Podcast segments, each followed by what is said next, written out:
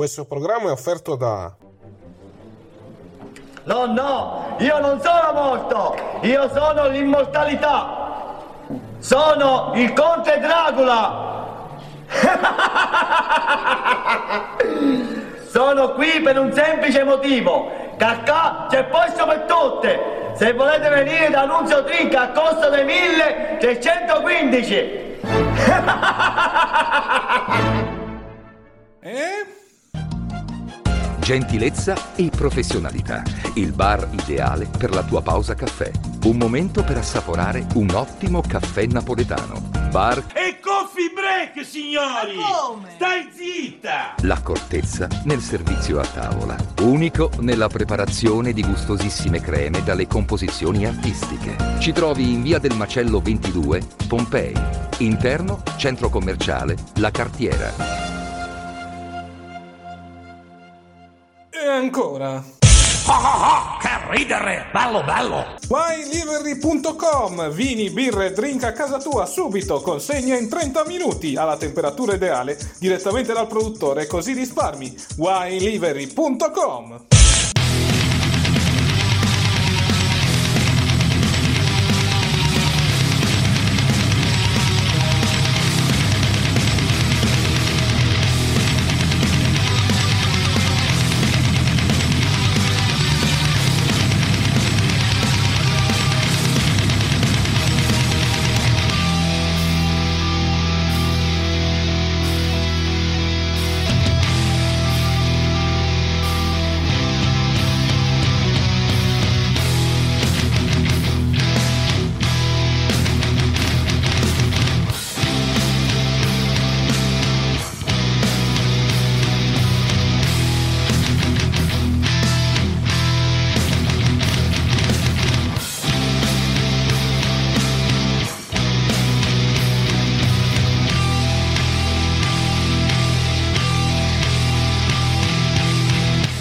rieccoci qua, domenica 20 marzo 2022. Un saluto a tutti e benvenuti al podcast ufficiale targato Chiesa del Wrestling. Io sono Cassa e con me, come sempre, c'è il buon Nick. E buongiorno a tutti, buongiorno a tutti, buon festa del papà. Vabbè, noi stiamo registrando di sabato, ma diciamo buon festa del papà che è già passata praticamente. Esattamente, buona festa a tutti papà del mondo e specialmente adesso parliamo di un padre, visto che sono uscite nelle ultime ore notizie molto importanti riguardanti il futuro di una certa persona che è free agent da qualche settimana, ovvero sia il buon Cody Rhodes. E qui abbiamo la news che adesso vi porta tutta che Castella spiegherà i fatti praticamente. Guarda, la posso anche leggere qui, basta che mi metti la barra che si muove. Arrivano notizie importanti per quanto riguarda la situazione di Cody Rhodes. L'ex executive vice president della AEW è da tempo vicino alla WWE, ma malgrado i rumor di un suo imminente arrivo, non si è ancora visto negli show di Vince questa notizia non leggerete nulla che non abbiamo già scritto diverse volte, ma forse è finalmente arrivato il momento di non utilizzare più i condizionati. Ringraziamo Zona Wrestling per la citazione.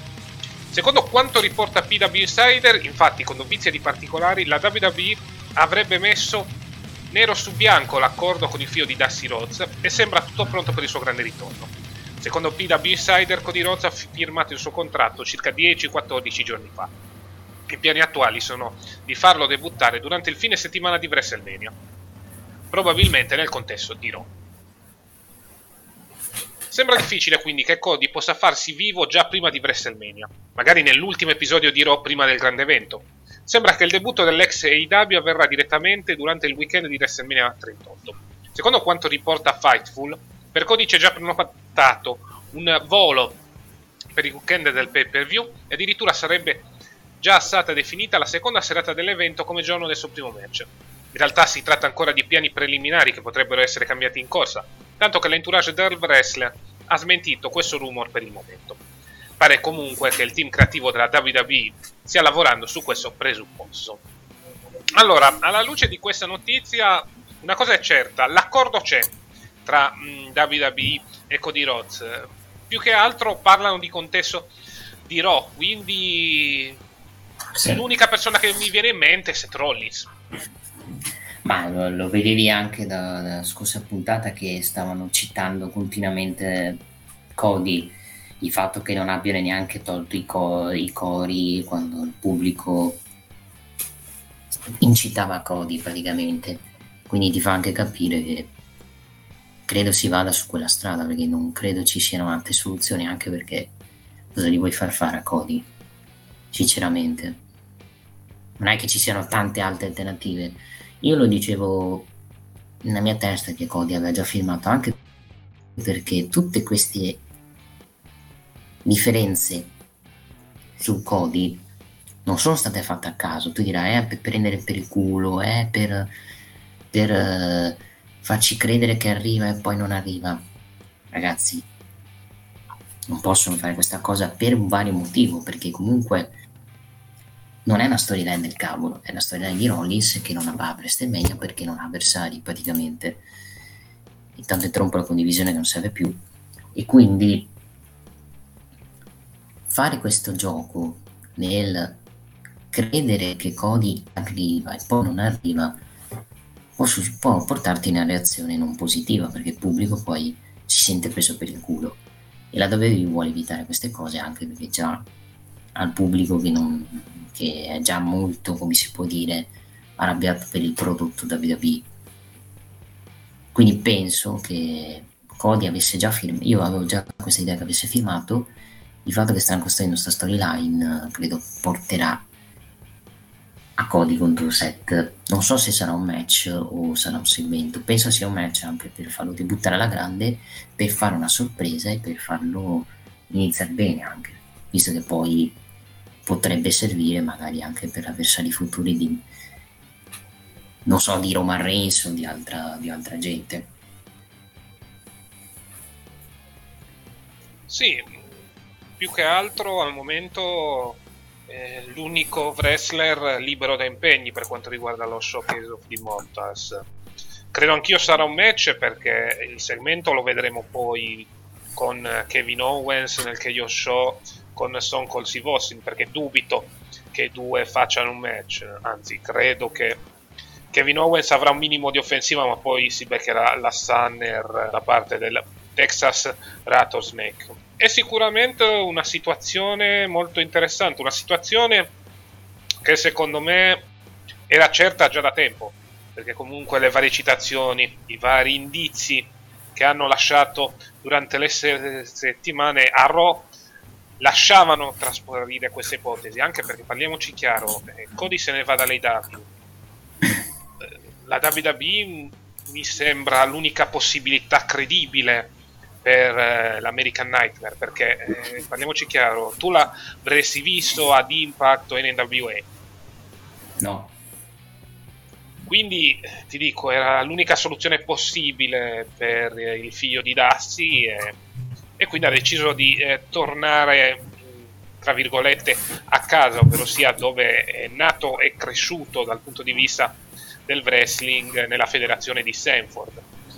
Sicuramente già l'inizio sembra uno dei migliori perché lotterà contro Seth Rollins che comunque è garanzia di buon match è sicuramente il debutto all'interno dello showcase of the Immortals e non in uno dei Raw precedenti all'evento dimostra quanto la federazione tra virgolette punti sull'arrivo di uno dei vicepresidenti della federazione rivale è il primo che fa il salto storico dall'IW alla WWE quando invece nelle ultime settimane, ma anche negli ultimi mesi, era successa la situazione inversa. Quindi ti dico, non vedo l'ora di vederlo. mm, vediamo un pochettino come verrà utilizzato Cody Rhodes, perché ok, adesso ci sarà il debutto col botto, però poi lo devi mantenere sulla scia.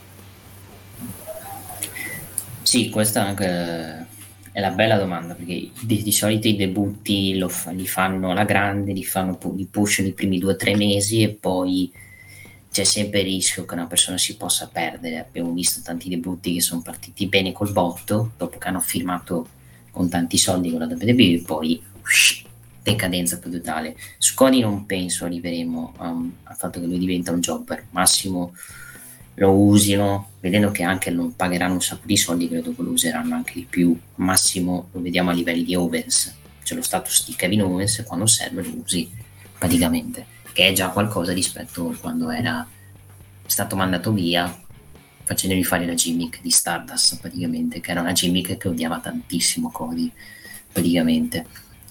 Detto ciò, è un bel colpo.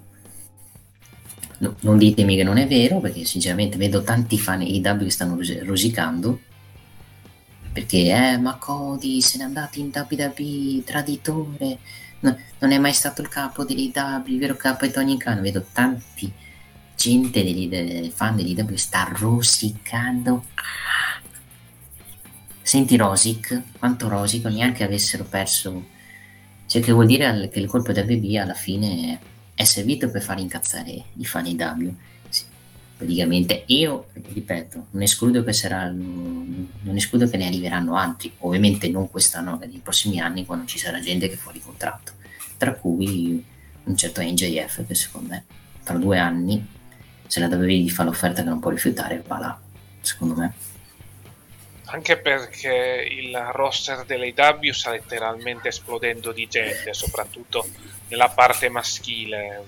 Veramente c'è un eh, botto di gente per quanto riguarda il roster e non so quanti saranno contenti di avere meno spazio rispetto ad altri. Segno che probabilmente Cody è solo il primo di una serie di lottatori che eh, farà il salto dall'altra parte perché per carità oramai in EW debutta qualcuno praticamente ogni settimana però eh, bisogna vedere se gli atleti della prima ora saranno contenti di tutto ciò. Vedi un Brian Cage che praticamente è sotto contratto con l'EW ma n- non lotta per niente. Vediamo anche se alcuni di loro verranno spostati in quella Ring of Honor ma da, quello che dicevo c'è Tony Khan che arriverà, arriveranno altri volti nuovi, quindi altri Ancora. soldi, altri, altri, quindi preparati Samoa Joe. Che poi, parliamoci chiaro, il vero paradosso, eh, ve lo dico apertamente, cioè investono molto sulla divisione maschile, ma sulla divisione femminile non investono niente. Vero, vero anche. Che è il tallone d'Achille della federazione, praticamente. Secondo me nella divisione femminile vogliono costruirsela da solo la divisione femminile. O perché magari non fa tanti ascolti la divisione femminile, può anche essere quello. Sì, però comunque che... hanno bisogno di atlete di esperienza per far crescere le altre, perché comunque Jade Cargill è ancora acerba, Britt Baker senza stipulazione non è che fa sì grandissimi match, avere qualcuno in più che possa aiutare può servire. Beh, in questo momento di esperienza chi c'è libero? Cioè Mickey James ha Impact, non puoi prenderlo perché è esclusivo di Impact. Non è che c'hai tanto, quello è il problema. Volevano prendere Lita l'anno scorso, ma Lita gli ha detto, gli ha detto di no, e quindi... Sì. Esatto. Adesso sono tutti WWE, cioè la, non è che puoi prendertele, perché la WWE poi magari ti rompe le palle perché ha il contratto esclusivo praticamente, quindi la vedo un po' difficile. WWE che tra virgolette a proposito di Ring of Honor ha acquistato mm-hmm. la ex campionessa femminile ovvero sia Roxy che si allenerà al Performance Center molto probabile per lei. Un utilizzo in quel di NXT su quello sì, ne parliamo dopo di questo anche di nuovi acquisti di, di NXT perché c'è anche un tuo, amico, una, tu, un tuo amico che ha figlia che debutterà praticamente. Che bello. Bello. Debutterà, vedremo quando debutterà comunque appena arrivata effettivamente. Esattamente. Ma eh, a proposito di quanto accaduto questa settimana, eh, come potete vedere dalla copertina del nostro podcast, questa puntata è dedicata alla memoria di eh, Scott Hall. Ok, qui, qui, dicono che affermano dei tagli terribili sulla situazione prima della morte di Scott Hall, poi facciamo poi un, un ricordo su Scott Hall. Leggiamo la notizia, eccola qua. Esatto. Solo qualche giorno fa vi abbiamo portato purtroppo ho dovuto riportare la brutta notizia della morte del WWE Hall of Famer Scott Hall, deceduto dopo tre arresti cardiaci che gli sono stati fatali. Dopo la rottura dell'anca, dovuta ad una caduta che aveva subito qualche giorno fa Alexa. A poco più di 60 anni, quindi, se n'è andato uno dei bad guy più importanti della storia della WWE il quale aveva fatto a modo suo la storia anche della WCW, passando ad esibirsi sul ring della famiglia Turner negli anni 90, quando poi si alleò anche con Hulk Hogan e Kevin Nash per formare la storica NWA. A quanto pare la morte dell'ex atleta della WWE era ormai nell'aria da tempo, con le sue condizioni che erano nettamente peggiorate durante la pandemia, come asserito da alcuni dei suoi migliori amici, come Sean Waltman, amica e collega della WWE. Secondo quanto riportato da alcune parole di Waltman in alcune interviste, poi riportate anche da Dave Meltzer del Wrestling Observer, Scott Hall sarebbe stato per giorni riverso a terra dopo la caduta che gli ha fratturato l'anca, prima di essere trovato da qualcuno. Una condizione, una situazione terribile per qualsiasi essere umano. Eh, poi vabbè, Meltzer nella sua ultima newsletter ha dovuto spiegare come sono stati terribili e tragici gli ultimi giorni di Hall su questa terra. I suoi amici più vicini, che lo conoscevano bene, sapevano che sarebbe arrivato questo momento. Ma probabilmente la cosa è stata ancora più brutta perché non hanno potuto fare nulla per aiutarlo per impedirlo. Sean Waltman ha affermato come Hall lo abbia chiamato circa un mese fa per uscire con lui, perché negli ultimi due anni aveva cominciato nuovamente a deteriorarsi bevendo molto. La pandemia gli ha dato il colpo di grazia. È stato difficile già di per sé, più ci si è, messo, ci si è messo anche l'isolamento a casa da solo senza nessun tipo di interazioni sociali. Era dimagrito fino ad arrivare a pesare 93 kg. Abbiamo chiamato DDP e lui è andato a trovarlo. Era veramente in condizioni pessime. Quando Hall si è caduto, eh, si è, è caduto e si è rotto l'anca, è stato incapace di muoversi ed è rimasto sdraiato a terra, incapace di prendere anche il telefono. È stato così per alcuni giorni, prima che gli amici chiamassero DDP, il quale è andato a sincerarsi delle sue condizioni. Page lo ha trovato e lo ha fatto portare in ospedale.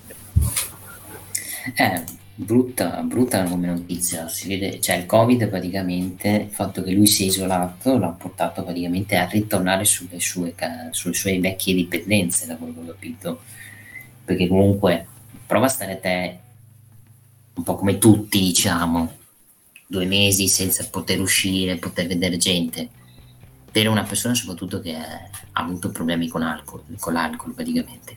Diciamo che lì hai, c'è il rischio che, di ricadere, è, rischio di, della ricaduta è molto più semplice rispetto magari a, ad avere la possibilità di vedere persone, di poter uscire, eccetera, eccetera.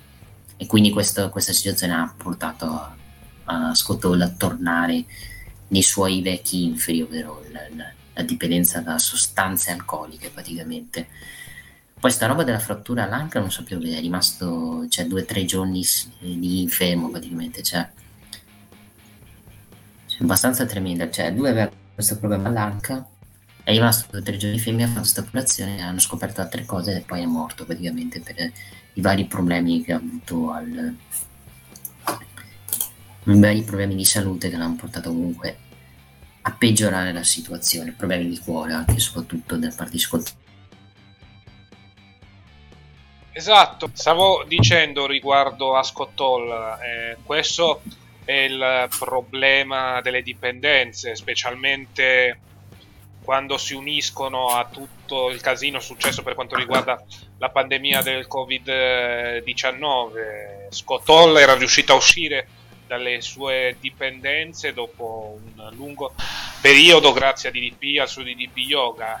Una volta arrivata la pandemia l'ex membro degli Outsiders è ricaduto in quelle situazioni, situazioni in cui ci si può ricadere facilmente, soprattutto con la pandemia e soprattutto con il lockdown, perché rimani fondamentalmente a casa, specialmente se sei da solo, l'unica consolazione la trovi o la puoi trovare in alcol o altre cose questo è successo, aggiungi pure il problema all'anca che l'ha costretto praticamente per due giorni a stare fermo a terra, beh, il quadro clinico di Scott Hall non era dei migliori. Successivamente ah, sono arrivati i tre infarti, e purtroppo è durato pure fin troppo Scott Hall, sinceramente, anche alla luce delle dipendenze che ha avuto in passato. Era riuscito finalmente a combatterle però a giudicare dalle parole che abbiamo sentito di Sean Waltman e anche di DDP la situazione era veramente tragica ed è stato veramente un miracolo se è riuscito a riprendersi. Assolutamente sì, assolutamente sì. Peccato perché comunque perdi un personaggio giovane che aveva comunque 63 anni e, e non è bello vedere una persona morire così presto. È vero che purtroppo le dipendenze passate, nonostante comunque all'inizio le aveva curate grazie a DDP, si siano riaffiorate e l'hanno portato poi in questa situazione praticamente. Abbiamo perso secondo me uno dei più grandi campioni intercontinentali, una, una leggenda, una star secondo me di, del, dell'era old school, perché comunque è stato uno dei protagonisti dell'era old school con un miglior diciamo con, insieme a Shawn Michaels che hanno inventato il ladder match che è stato il famoso ladder match di WrestleMania 10 ed è stato comunque un wrestler che se non avesse avuto questi problemi poteva essere anche lanciato verso il, main event. Non è stato lanciato perché semplicemente comunque la WWE e la WCW non si fidavano dei, di Scott Hall e dei suoi problemi che aveva dietro nel backstage che hanno portato praticamente a molte ricadute e anche licenziamenti tra cui c'è stata quella del 2002 dove Hall tornò in WWE invece in WO durò 3-4 mesi e ricadè nelle, nelle, nelle dipendenze che c'era già in precedenza in WCW tra cui lo vedrete ne, parla, ne se ne parla anche nel, nel famoso documentario del Dark Side Ring dedicato al famoso aereo che portava in Inghilterra dove Hall lì era mezzo ubriaco e praticamente poi praticamente il, la, diciamo la goccia che ha fatto traboccare il vaso per farlo licenziare poi uno o due settimane dopo dalla WWE praticamente. Questo ricordo per me di Scott Hall un grande campione intercontinentale un, un ispiratore uno che ha inventato insieme a Michaels Leather Match. E mi dispiace che sia morto purtroppo così giovane, però diciamo che con, con, le tante ricadute che ha avuto e la ricaduta che ha avuto in precedenza, diciamo che purtroppo me l'aspettavo, nonostante comunque sì, con la cura di DP si è riuscito quantomeno a, ad a ritardare la morte che purtroppo poi è arrivata per, per i vari problemi tra Covid e problemi all'anca. Sì, se possiamo discutere riguardo l'uomo sull'atleta, sinceramente c'è poco da dire. È stato uno dei wrestler più importanti della New Generation, ovvero sia quel periodo di transizione tra l'era gimmick e l'era attitude. È stato un personaggio che ha fatto cose storiche per il business Pensiamo al primo ladder match, come hai detto te in precedenza con Shawn Michaels per il titolo intercontinentale, i suoi numerosi regni con la cintura sulla vita che sono sempre stati ottimi dal punto di vista in ring e delle storyline. Ha fatto crescere anche eh, gente importante, specialmente nel suo ultimo periodo nella federazione di Stanford ha pushato gol da Seco, ha aiutato Dustin Rhodes eh, a costruire il personaggio di Goldas nei minimi dettagli con la faida per quanto riguarda la cintura. Poi il passaggio in WCW è anche lì un momento storico a tutti gli effetti, ovvero sia il suo arrivo come outsider, tra virgolette, a tutti gli effetti, perché All'epoca non c'era internet e quindi Scott Hall era considerato un atleta WWF a tutti gli effetti, quindi vederlo apparire dopo un paio di giorni in quel di Nitro beh, ha lasciato tutti di succo, così come succederà poi con l'arrivo di Kevin Nash e la conseguente nascita dell'NWO.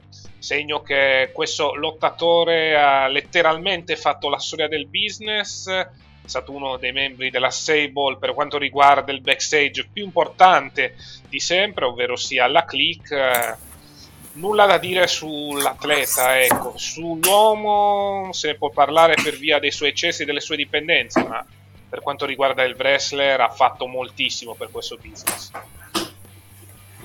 Assolutamente sì, e direi che abbiamo anche detto tutto su di lui e direi di passare esatto. alle allegre.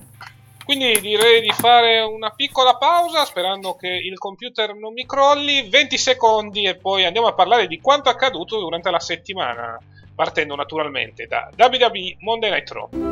Medaglione in corteccia. Molto bene. E per la signora? Gorgonzola. Ottima scelta, bella topolona. Formaggio Gorgonzola, l'irresistibile. E rieccoci qua per parlare di quanto accaduto durante la puntata dello show del lunedì sera, ovvero sia WWE Monday Night Raw. Puntata dedicata direttamente a Seth Rollins che vuole, la testa, vuole un posto a Vestemania. Cioè, la cosa che fa ridere per avere un posto a Vestemania è fare il, il, il proprio show per andare con, per, per essere menato da Stone Cold. Questo ha fatto anche abbastanza ridere un po' Cioè, non ha senso, però ha fatto ridere sta cosa. Sì, ha fatto molto ridere il confronto con eh, Kevin Owens. Seth Rollins che dice io ho un'idea, quasi quasi me lo prendo io Son Cold nel mio talk show. Talk show di Seth Rollins che letteralmente non esiste, giustamente Owens si è incazzato e ha detto scusa un attimo, la sfida l'ho fatta prima io e Austin ha accettato la mia sfida, non la tua, così Rollins decide di avere un'altra grandiosa idea in nome dell'amicizia con KO, ovvero fare un match tra Rollins e Owens e il vincitore avrebbe ospitato Son Cold Steve nel proprio talk show. Eh, idea che viene accettata e accolta non tanto da Kevin Owens quanto da Sonia Deville che porta un main event dove però a trionfare è l'ex Ring of Honor. Si è fatto anche abbastanza ridere il fatto che cioè Rollins praticamente pur di avere un posto a WrestleMania deve, deve, fare un suo show che l'avrà fatto una volta quella roba con John Stewart se ti ricordi sì che fondamentalmente era una parodia del programma di John Stewart. Sì, l'hanno fatto una volta, poi l'hanno fatto, l'hanno fatto più anche perché Rollins credo che fare un, un suo show già ne abbiamo già troppi di show tra Miz TV, e questo qui di Kevin Owens ci manca solo che lì si smetta a fare un show così proprio parodizziamo rendiamo proprio inutili talk show che parte io le abolirei perché sinceramente sono inutili talk show nel 2022 secondo me il resto c'è eh, assomiglia molto a storyline quella di Sina dove Sina cercava in tutti i modi per trovare un posto a Vestemania e alla fine poi andò sul, sugli spalti a vedersi Vestemania per poi beccarsi la sfida di Undertaker e essere distrutto. Con Rollins non so cosa vorranno fare, se Rollins faranno un pin challenge o copieranno palesemente la storyline di Sina, lui va tra il pubblico e alla fine poi si lamenterà nella prima sera, eh, non ho un match a Vestemania, che schifo, io, starò, io metterò ostaggio lo show di Vestemania, se non mi trovate match arriva Cody poi lo mena. Potrebbero anche far così, pensiamoci. Sai cosa che sarebbe divertente? Vai Vai, vai, se mm? faccio finire il discorso. No, che lui sarà per, penso che sarà tra il pubblico, entrerà e si lamenterà praticamente del fatto che non ha match match bene. Possono anche farlo senza che entra da, dal pubblico e semplicemente lui fa un segmento, tanto queste abbiamo, avremo dei match che dureranno poco, bisogna fare dei segmenti e poi arriva Cody e gli lancia la sfida la sera dopo perde. Sinceramente a me piacerebbe eh, uno scenario del genere. Cioè, praticamente sono nel momento in cui tipo stanno annunciando gli spettatori di WrestleMania il pubblico record, bla bla bla. A un certo punto le luci si spengono, a parte la musica di Cody Rhodes, a parte arriva Cody, tutte le fanfare, poi Cody che tipo si mette sul paletto, punta Seth Rollins che è presente tra gli spalti, Seth Rollins che si toglie velocemente i vestiti essendo già pronto con la tire e iniziano a lottare. Sì, però sarebbe più logico è Rollins che si lamenta che non ha un match eh, e lui dice adesso metto stagio questo ring, se non mi date qualcuno mi, praticamente io non faccio. WrestleMania si ferma praticamente. Sì, anche quella può essere un'ottima idea.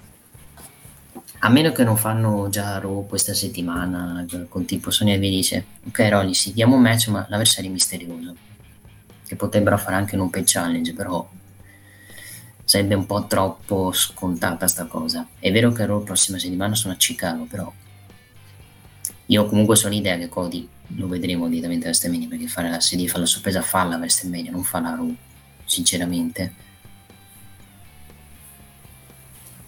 Sì, decisamente. Cioè, mh, ci sarà anche il tuo scenario. Sarà molto divertente vedere cosa si inventeranno, sempre se il team creativo ha voglia di inventarsi qualcosa per costruire questa situazione.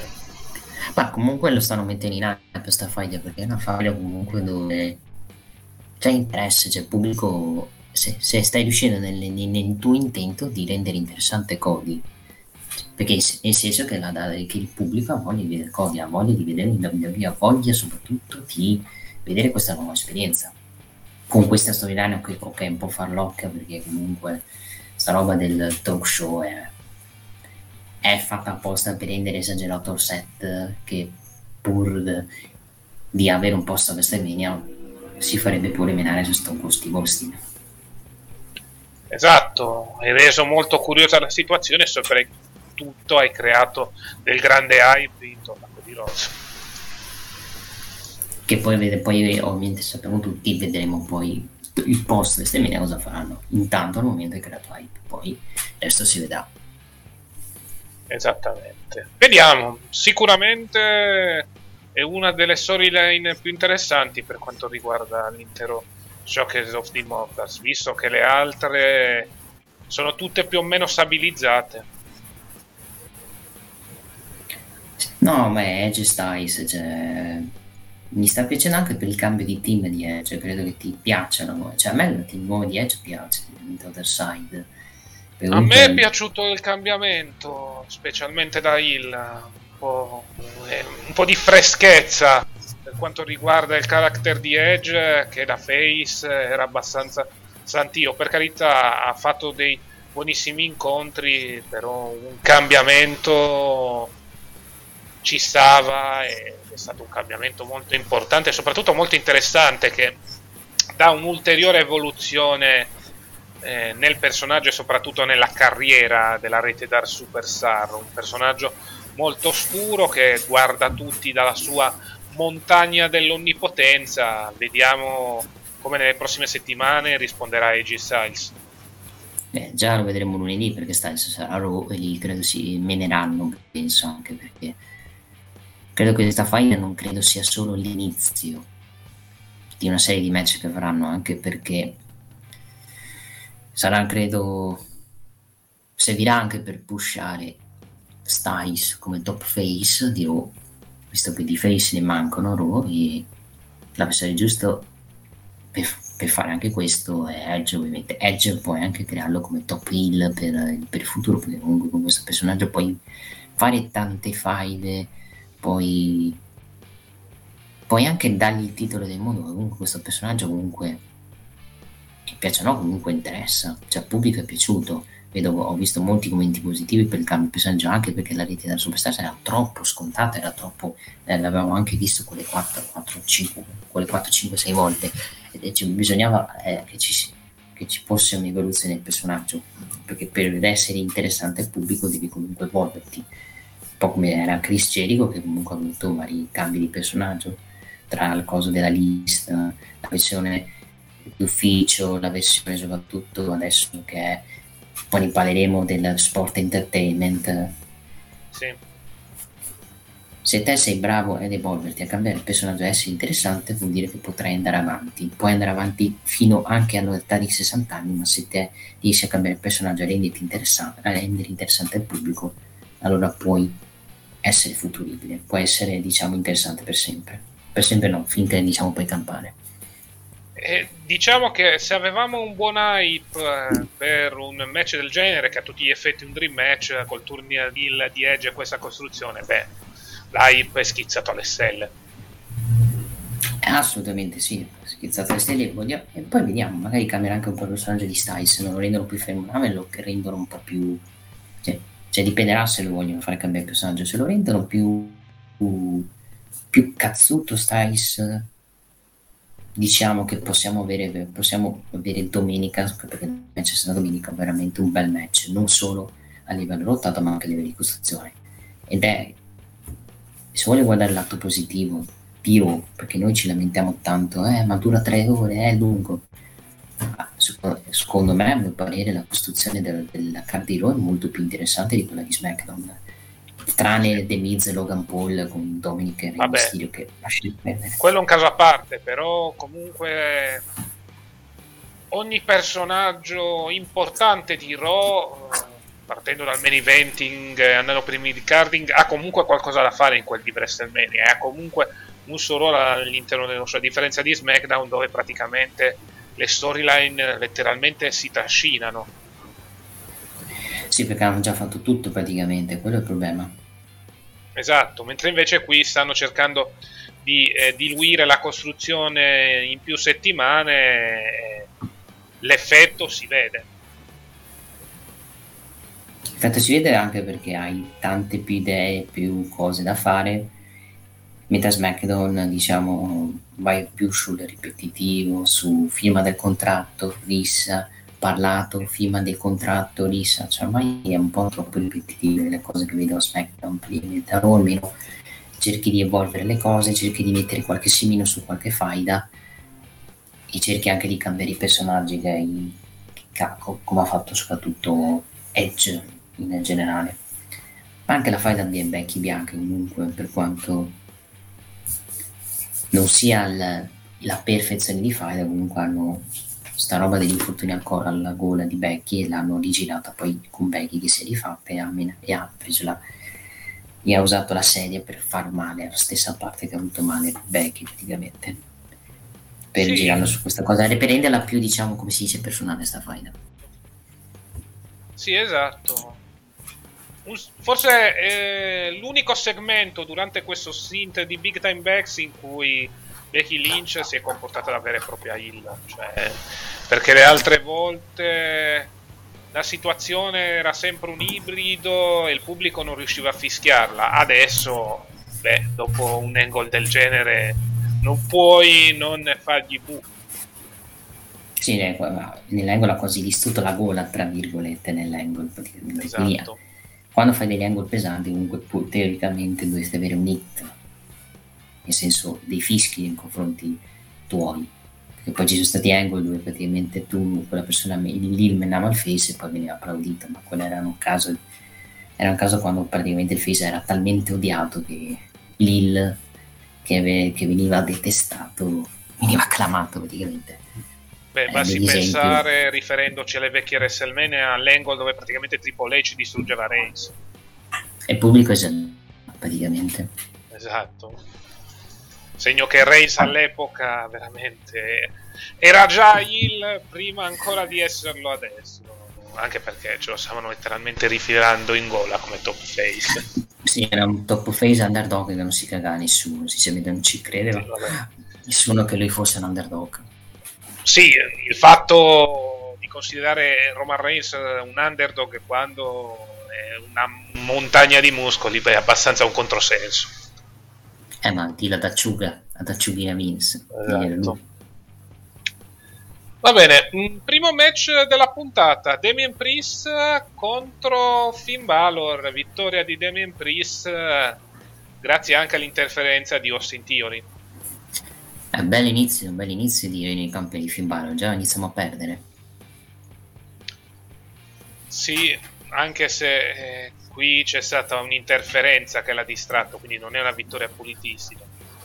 Vediamo un pochettino sì, cosa so. succede nelle prossime settimane e soprattutto cosa succederà a WrestleMania, perché sinceramente una sconfitta del genere per iniziare il regno non è delle eh sì, ma diciamo che fa abbastanza ridere, cioè, è iniziato due settimane già e già perso, ok che serve per dargli il match, però fa abbastanza ridere, questo ti fa capire che quando sei campione automaticamente non, non, non è che sei, in, sei in, come si dice, immune da sconfitte. C'è parte degli Priest che quando dice il titolo non ho perso un match neanche a piangere, poi da quando gli hanno cambiato il personaggio ha iniziato a perdere praticamente ci sta diciamo per rendere più cruda la faida tra i due. Su Austin Theory in mezzo penso che si vedete faranno magari un match settimana prossima. Magari Pat McAfee costi il match ad Austin Theory e Finn Balor mantiene. Se fanno vogliono fare match per gli Stati Uniti settimana prossima visto che Austin Theory poi ha distato Finn Balor Esattamente. Vediamo come si evolverà la situazione per quanto riguarda il match per il titolo degli Stati Uniti e soprattutto se Brice si riprenderà la cintura oppure addirittura come abbiamo ipotizzato nelle scorse settimane apparirà nuovamente il demone. Ma il demone devi, fare qualcosa di pesante per far sì che il demone torni. Potrebbero anche metterlo, annunciarlo senza cioè potrebbe entrare col demone senza che lo annunciano, conoscendoli, però cioè, Demon è più da mettere a WrestleMania che a WrestleMania Backlash. Quindi potrebbero anche annunciarlo, però devi fare una, qualcosa che fa sì che il Baro dice ok, tu mi hai fatto del male, adesso metto il demone e ti distruggo. Sì, vediamo un pochettino come si evolverà la faida nelle prossime settimane. Poi, oh mio dio, vabbè, abbiamo l'intervista di Seth Rollins che è rabbuiato eh, visto che Owens è impegnato per lo showcase of the Immortals e lui no. Ma okay, soprattutto, bravo. ecco. Tan, tan, tan, tan, tan, tan, tan, tan, tan, la musica di Homos. Vabbè, lasciamo perdere, fa cadere abbastanza. Fammi anche la musica di Commander Aziz, già che si sia. Ma è quella di Apollo, praticamente. Apollo! Apollo! Perché Ricordiamo... parliamo del dream match più gigante di sempre. Homos contro Commander Aziz. Posso dire che è stato forse anche il match meno peggio di, di Homos nella sua carriera? Beh, grazie no, al cazzo, no, ha fatto praticamente solo una body slam. Fatta anche un po' ma, con il rischio di, far, di far male al collo ad Aziz, esatto. Ricordiamo che la team di Homos è sponsorizzata da winelivery.com, Casda. Esatto, winelivery.com, vini birra drink da tua subito, con 30 minuti a temperatura ideale, direttamente a produttore così risparmi. Winelivery.com, il caffè Tornado Espresso Napoletano, il caffè Borboni, Magica Emozione, il caffè dei Barboni, il caffè Lavazza, se veramente con molti di pura mazza. L'acqua lettera, volete fa fare tanta pure in primo antitervari da Napoli. Il pocket coffee cioccolato preferito da New Day, il Ferrero Rocher, il cioccolato preferito da Ricochet, le Pringles e patatine preferite da Nansocco, la Fiesta, la merendina che Nick vi mangia in testa e Frossis, i cereali preferiti da Nico Rosberg e che non piacciono a Lewis Hamilton e a proposito di Napoli, Napoli sta perdendo con l'Udinese. Esatto. Molto bene. Dell'Ufeo ha segnato, non so se c'era il fantacalcio dell'Ufeo. No, purtroppo no. Comunque, vedi Homos contro Aziz. Un meccione, meccione della Madonna. Io ripeto, cioè, questo vincerà la Battle Royale, mi sa. Pensa sia il primo avversario del nuovo campione, se, se sarà Lesnar mi viene da piangere io lo vedo più come primo avversario del campione degli Stati Uniti più che del campione mondiale, però tutto può essere. No, se, se, se fanno una... Allora, dipende cosa vogliono fare con le cinture. Se dopo l'unificazione vogliono fare il torneo per fare un'altra cintura, preparatevi, Homos in finale. In finale, preparate. Sì, però non vince, ecco, spero. Ma vince, Casta, ma vince, ma non sei contento vedere Luca, eh, visto che il Chelsea sta fallendo, giustamente Lukaku si dà il wrestling, si mette, gli, gli danno il titolo. Ok, se dovesse succedere ciò, annuncio ufficialmente il mio spostamento da questo podcast a l'AW Italian Podcast. Tony Khan, comprami, grazie. Mamma mia, che vergogna, come, che miscredente contro Homos. Vabbè, Match che comunque è durato poco, giusto il tempo di una Botis, per il resto non si è visto così tanto wrestling in questo incontro. Io dico, è stato bello perché è durato poco e non ha fatto danni con esatto. il, buon, il buon Homos rispetto agli altri match dove praticamente le prendeva le, le, le dava agli altri qui li ha prese un po' anche perché l'altro è grosso quindi mancherebbe altro che anche se è stato mezzo squash se devo dire Esattamente. Poi eh, abbiamo il match tra Liv Morgan e Queen Zelina. Vittoria da parte di Liv Morgan, visto che Carmella pensa bene di dimenticarsi della sua compagna co-campionessa di tag, visto che sta parlando di cose futili con Cory Graves. No, no, no, no, non è che sta parlando, semplicemente scappa da Rhea Ripley, si ripara da Corey Graves e Zelina si distrae da imbecille e perde. Esatto. Dio mio, Dio mio, che faida di merda questa. La situazione dei titoli femminili di coppia. Sì, ma vogliamo parlarne che poi ne è stata aggiunta un'altra SmackDown? Così Sì. del botto, o meno, men- meno gente sono stato aggiunto, ok. Sì, tra l'altro a casissimo, ma vabbè. Eh, perché devono avere, devo- si vede che devono, vogliono la paghetta anche loro di WrestleMania. Mettiamo gente così non si lamenta. Esatto. Match tra l'Art Business e Mysterious, vittoria da parte Basta sto match, mi ha rotto cazzo sto match. Che poi mandano fuori ring anche The Miz e Paul Logan. Eh, Sì, ma Logan Polo, cento come volte. cacchio si chiama quello lì?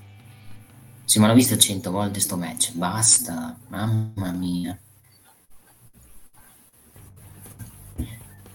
Posso dire che me ne frega un cavolo di sta faida, perché sinceramente...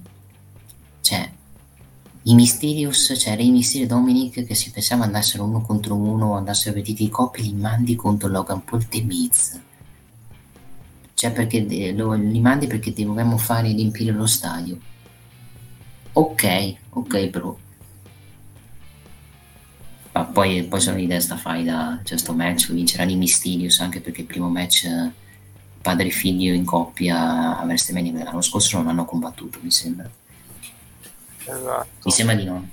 Lì ci può anche stare, ma gli avversari, Sean Pelle, Logan Paul, The Miz, cosa c'entrano? Sarebbe da dire. Esattamente.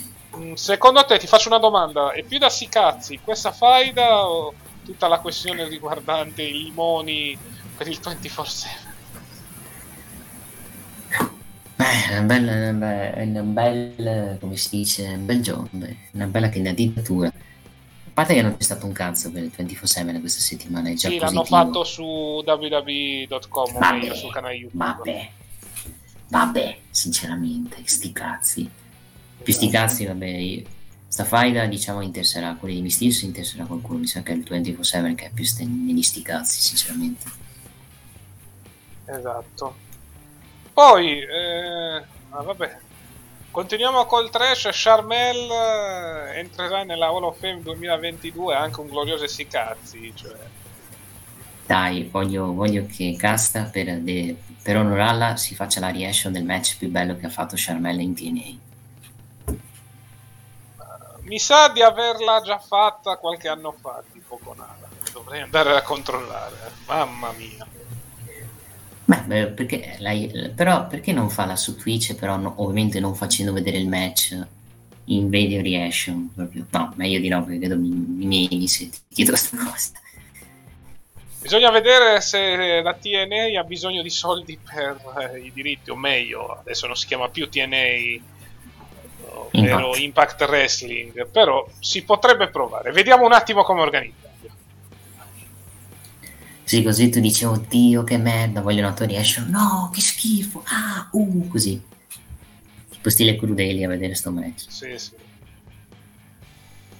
Vabbè, chiedetemi il perché eh, Charmel entra nella Hall of Fame. Vabbè, ci sono entrati cani e porci. Mettiamo pure la moglie di Booker T.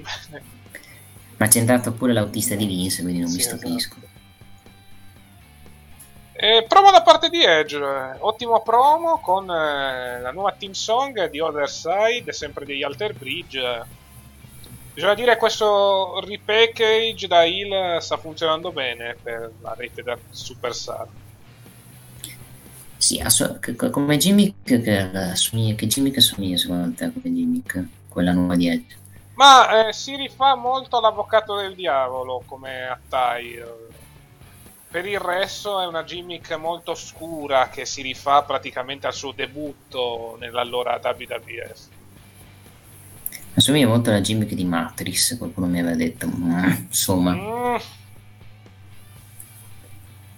Non mi il signor sembra. Anderson, signor Anderson sono Edge, no?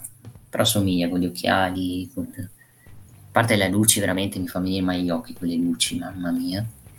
Sì, però più che altro non riesce a vedere letteralmente niente con quella luce. Però ci sta nel personaggio di Edge praticamente. Esatto.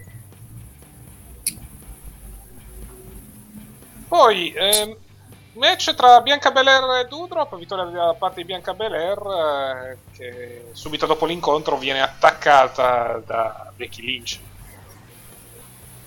Si viene, sì, viene attaccata con la serie che viene messa in testa e sbattuta sul paletto praticamente per infortunarla in storyline al collo, praticamente alle corde vocali. Su, su Dudrop, Nicky e Sage non ho più la più pallida idea cosa vogliono fare con loro due, sinceramente. Cioè, prima le nemiche alleate, vabbè, sinceramente. Servono coppie, quindi anche loro nella fagiolata per i titoli coppia femminile. No, no, le metteranno nella battaglia femminile, secondo me. Se la faranno più che altro. Ma la fanno, sì che la fanno. C'hanno gente, metteranno qualche leggenda, qualche, qualche cialtronata. E la Magari vince... chiamano nuovamente gente da Impact. Non penso che vanno gente di NXT, penso, visto che quella stessa sera ci c'era, credo, NXT Takeover, da, sì, Takeover, NXT Stand and Deliver praticamente, quindi Sì, effettivamente può essere così. Nel caso inserisci tutta la gente da NXT, tipo le varie Wendy Cho, Dakota Kai, anche le Toxic Attraction, per far fare a loro un'apparizione. sì, fai entrare loro, ma tanto non le vincono e poi, dici- poi, poi penso che torneranno Asuka Bailey in quella Battle Royale, quanto il ritorno di Bailey in una Battle Royale faccia abbastanza ridere, a meno che non sia nello show. Beh, sempre meglio della ciofeca che fece l'anno scorso. Cioè, ma non c'era la Battle Royale l'anno scorso? No, sto dicendo Bailey. Ah. ah sì, che era stata menata dalle bella. Esatto. Che figo. Pensando che arrivasse Becky invece è arrivato le Bellas, io ho bestemmiato quel giorno. Poi c'è il fessone per quanto riguarda Yark e Bro, fessone che viene interrotto dall'arrivo degli Street Profits, molto probabile un match tra queste coppie per i titoli di coppia di Raw. Sì, ma sui segmenti generali di Randy Orton, eh, che sono amici, gli ha regalato i popcorn, la cos'è la Coca-Cola, cos'era una Sì. soda, penso. eh. Questa secondo me se la giocheranno molto poi quando poi arriveranno allo split praticamente, perché adesso Rida le impugno Orton come amico e poi quando Orton gli farà un girerà Rida, penso più Riddle che Orton secondo me per il, per il passato. Sugli primi forti che chiedono a title shot Orton gli dice di no e poi Riddle sul consiglio di Riddle accettano. Mi sembrava più il di Street Profit in questo, in questo angle praticamente. Sì.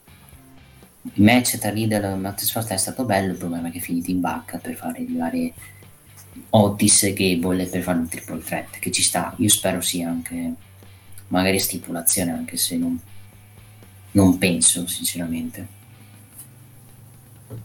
Bah, vediamo. Secondo te inseriranno anche gli American, eh, gli American Alpha, ciao, quelli erano con Jason Jordan, l'Alpha Academy.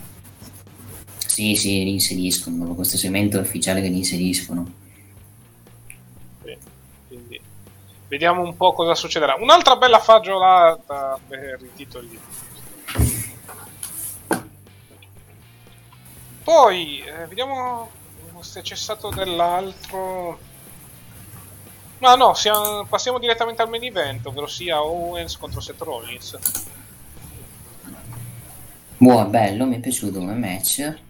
È stato anche abbastanza a livello di storytelling con Rollins che cerca in tutti i modi di vincere, anche rubando, e, non- e co- con poi con l'arbitro che viene messo a capone nel tentativo di roll Rollins, che poi, che poi con quel- quell'errore dell'arbitro perde il match. eh, mi è- non mi è dispiaciuto, è stato buono come match. Peccato che l'abbiano fatto a Raw, ma palese che poi palese che questo match non doveva essere all'esterno l'hanno fatto a Raw per quel poco che hanno avuto comunque è stato comunque è stato un buon match pensavo di buttasse Cody in questo segmento ma alla fine se guardiamo la- in generale la puntata di Raw il segmento di prima e quello di adesso che senso avrebbe far debuttare Cody in una puntata di Raw senza, senza una spiegazione secondo me alla fine è stato giusto non farlo debuttare a Jacksonville.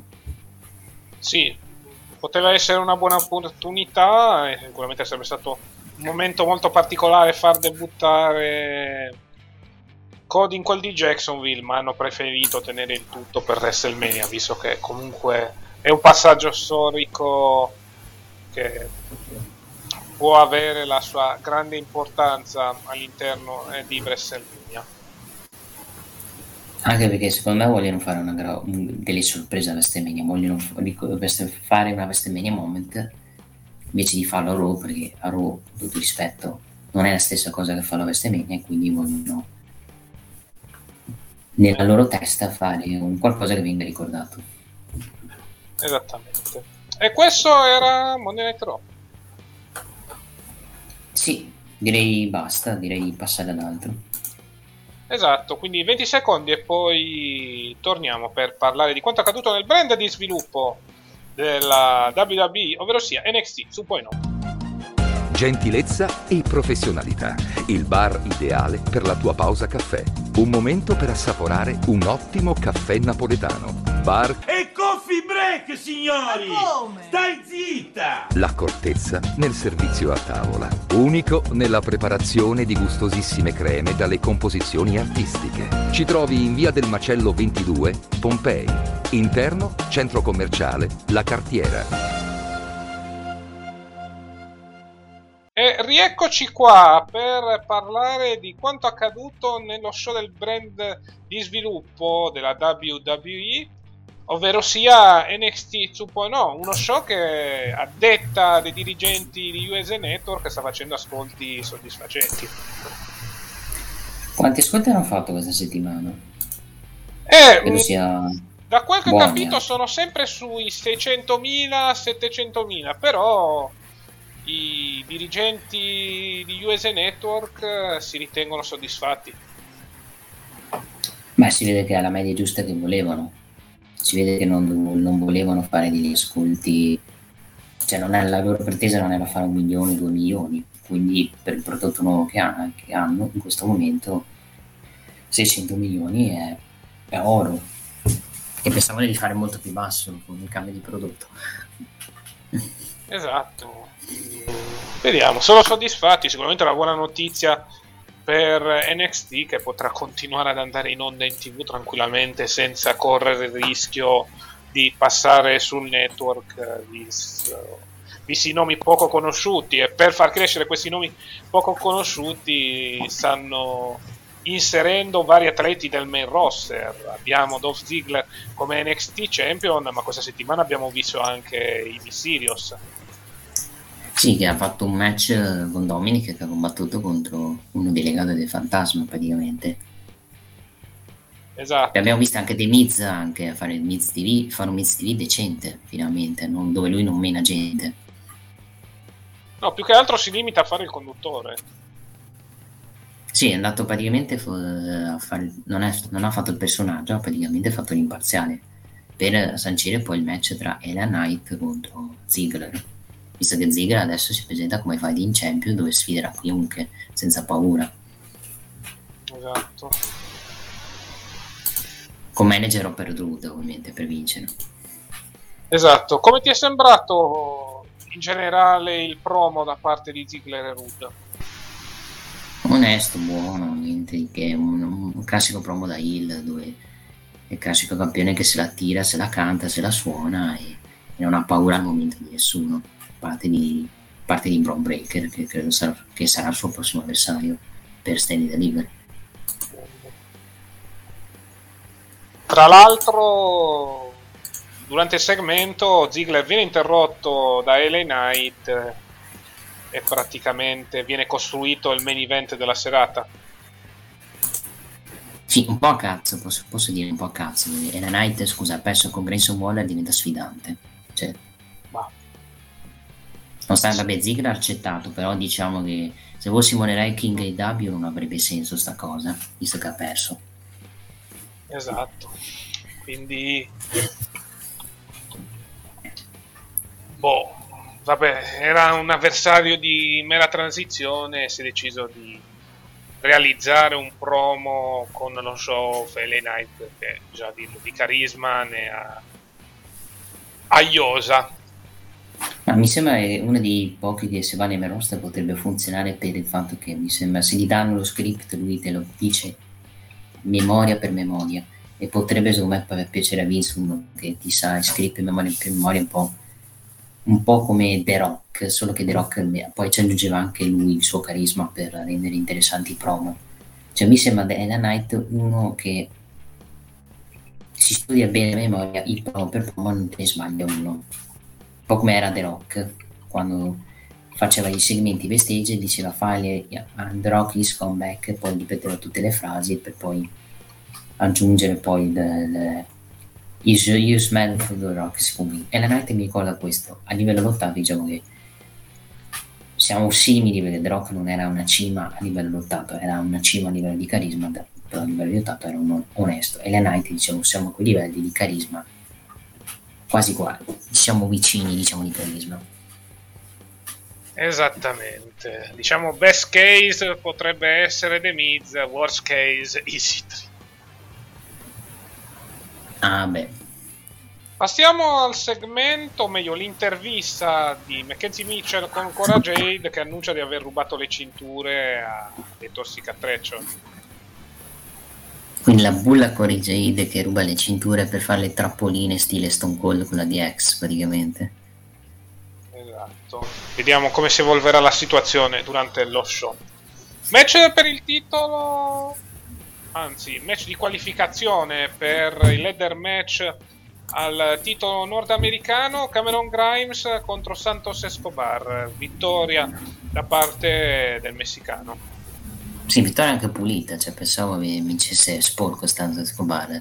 Segno che, su, che ci puntano e su, su Cameron Grimes nell'intervista che c'è stata sembrava una, l'intervista di una persona sconsolata di, avere, di una persona che ha deluso la famiglia dicendo io volevo che mio padre mi vedesse vincere il titolo perché l'ho promesso ma ho deluso tutti devo fare qualcosa cioè o vuole il personaggio girando Hill non lo so sinceramente. Esatto. Molto probabile che Grimes rientrerà all'interno della contesa e soprattutto vedremo se riuscirà a vincere il titolo. Mm-hmm. Anche perché comunque stai raccontando eh, di questa storia di Grimes che ha raggiunto il fondo e che ora deve risalire in un modo o nell'altro ed è molto probabile che per mancanza di grandi nomi rientrerà all'interno match sì magari facendo una battle royale esatto. se vogliono fare una battle royale per i iper, tipo i perdenti quelli che hanno perso la messa qualificazione si, si si sfideranno nella battaglia per decretare chi sarà l'ultimo partecipante del, del match. Potrebbero fare anche così. Esatto. Poi eh, abbiamo due promo dedicati alla finale del Dusty Rhodes Tag Team Classic. Da una parte, naturalmente, Yoshirai e Kelly Ray, dall'altra, Medici da Kotakai. Sì, non, però non si è capito quando si sfidano, non so se, se settimana prossima o fra due settimane, non è stato annunciato niente, mi sembra, per settimana prossima, tra le due. Cioè potrebbero anche fare lo standing delivery, mi sa, sto match. Sì, decisamente, cioè sarebbe il palcoscenico migliore per la finale di questo torneo. Debutto di A-Kid contro uscita, vittoria da parte dell'ex wrestler di NXT UK, un buon incontro e sicuramente Kushida come primo avversario è una buona vetrina. Sì, è dell'amico anche di Angelo, perché amico di Angelo è il Kid. Esatto. Ti ha riferito qualcosa riguardo a ciò oppure nada de nada? Mm, no, nada de nada ancora, però diciamo che come debutto un bel debutto aveva fatto anche un DDT che vedendolo dal, dal replay cazzo se non poggi bene la gamba ti rompi il ginocchio praticamente. Ha fatto un DDT a terza corda che veramente è una roba mostruosa per un wrestler, wrestler giovane come i Kid che ha vinto anche le, le Tage Cup che era il torneo quello di NST UK è un, è un buon prospetto. Vediamo, eh, settimana prossima match di qualificazione contro Grayson Waller, vediamo se vorranno osare dandogli la title shot, cioè, cioè se vogliono entrare nel match per il titolo nordamericano, che diciamo che una svolazione come lui servirebbe, diciamo. Sì, decisamente, può essere un'ottima aggiunta per il match con la scala di NXT Send and Deliver e può offrire un'ottima contesa. Poi, eh, vabbè, Tiffany Stratton contro Sarray. Sarray prova a trasformarsi, giustamente Tiffany Stratton attacca la giapponese prima del match e si aggiudica la vittoria.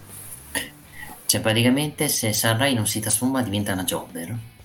Sì, che è abbastanza un controsenso, visto che ha lottato in passato senza il ciondolo ed è riuscita a vincere. Ma vabbè. Sì, ma questo fa abbastanza ridere, ricorda molto, diciamo, i personaggi, cioè mi ricorda molto la Bliss che quando era versione normale praticamente era molto vulnerabile rispetto alla versione demoniaca.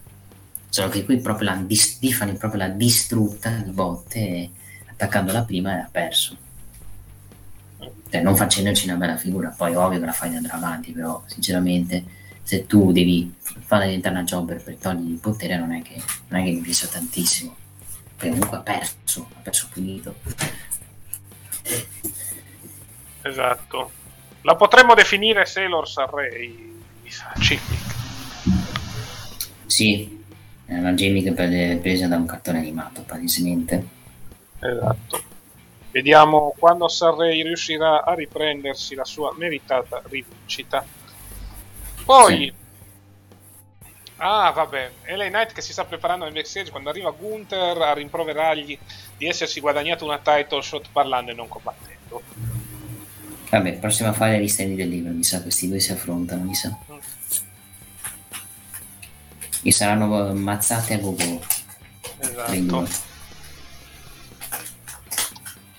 Poi, ehm, vabbè, eh, continua la guerra tra Cora, Cora Jade e le Toxic Attraction. eh, praticamente Cora Jade ha organizzato una trappola per ingabbiare Jessie Jane e Gigi Dolin. Posso dire che questi segmenti, poi, cioè, poi, bello, bello- poi sono- il bello della fine del segmento, di questi tre segmenti, è che dopo averli intrappolate si è fatta fregare. Esatto, Cioè- da Mandy Rose. Cioè, ma sei una cretina, ti meriteresti di prenderti delle badilate per questa cazzata. Che, per que- cioè, sei una cretina, cioè, per come l'hanno fatto pensare, è una cretina, perché scusa, intrappoli eh, Gigi Doli, intrappoli eh, l'altra, l'amica, che adesso non mi ricordo mai il nome perché ha un nome del merda, sinceramente. Jessie Jane.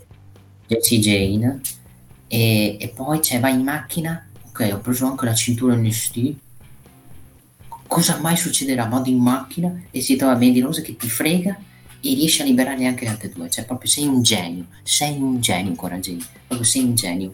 Dopo questa figura di merda. Cioè dai l'hanno fatta passare per cretina cioè, cioè te le trappoli e poi ti inculano. Brava brava bella face questa, questo è il modo per rappresentare i face questo è il modo per pushare i face Esatto.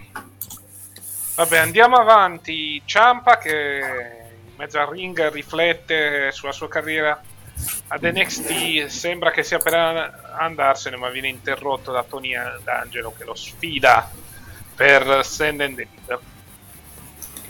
Sì, e poi gli dà un calcio sulle palle soprattutto Esatto. proprio da scemo ti stringe guarda non si stringe mai un personaggio che ha quella gimmick perché poi ti frega sempre del mafioso ovviamente Abbastanza fesso in questa situazione.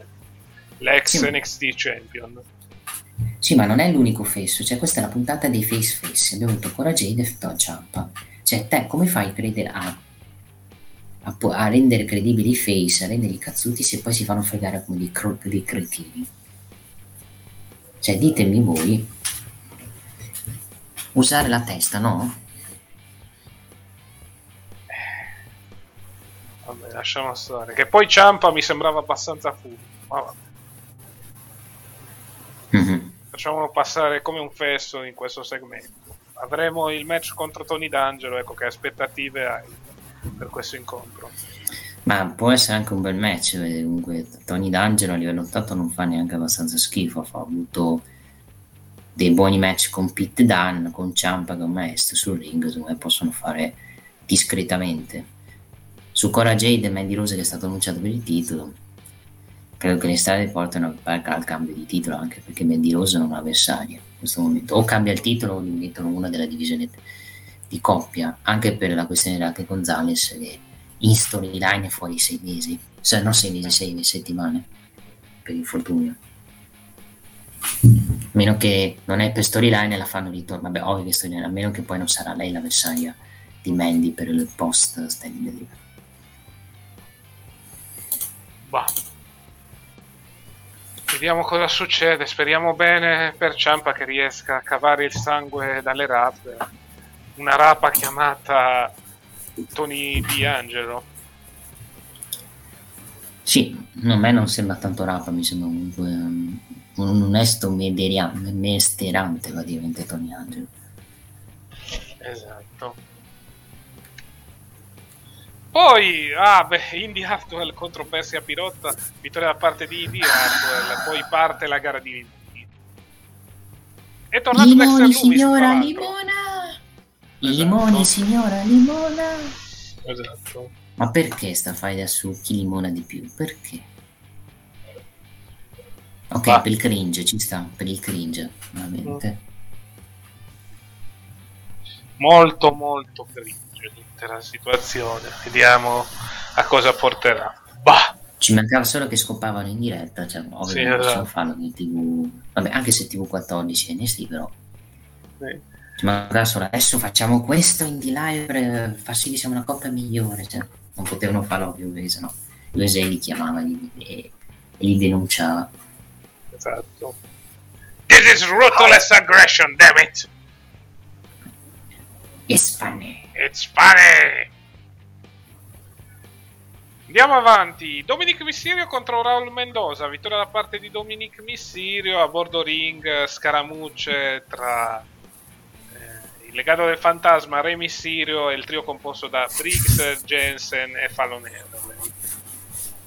Sì, eh, diciamo che, che era la, la signora Eletta Lopez sta- ha avuto un'interferenza dall'altra, della nuova arrivata, che era la distratta, alla fine Dominic ha vinto per le distrazioni anche di Rey Mysterio che ha tirato un ceffone a Santos Escobar anche, che magari poi un giorno si affronteranno Rey e Santos, magari.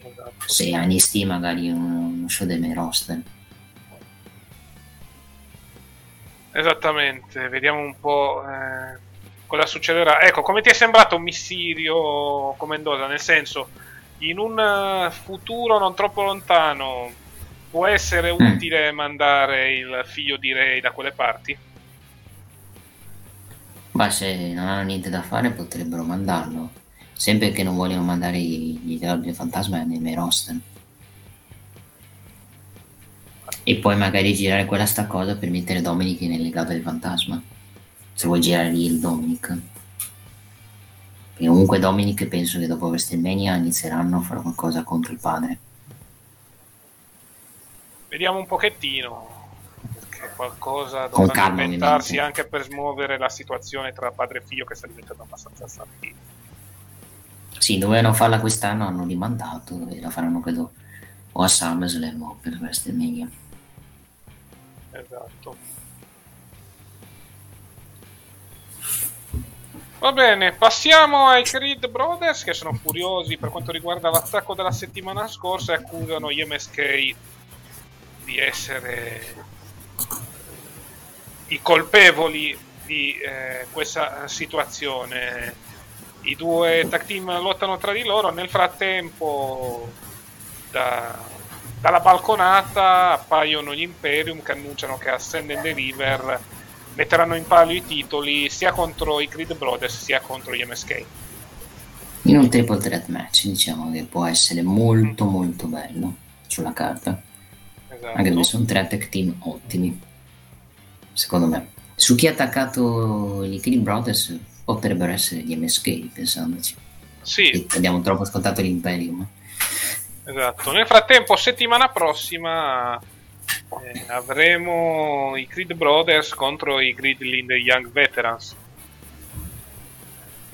Sì. Magari inseriscono anche loro se vincono. Sì, vediamo. Perché in tutta sta storyline sono coinvolti anche i due, i due simp di Mandy Rose, ovvero sia Malik Blade e Edris Enofer.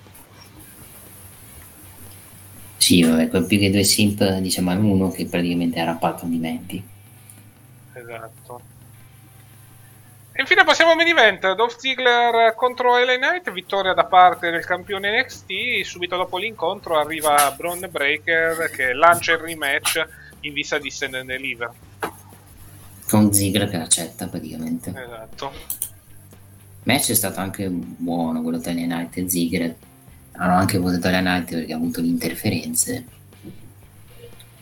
Cioè, questo Ziggler non mi dispiace, se Ziggler comunque campione, cioè fai in champion, penso sia di transizione perché penso che Breaker vinca il titolo fra due settimane.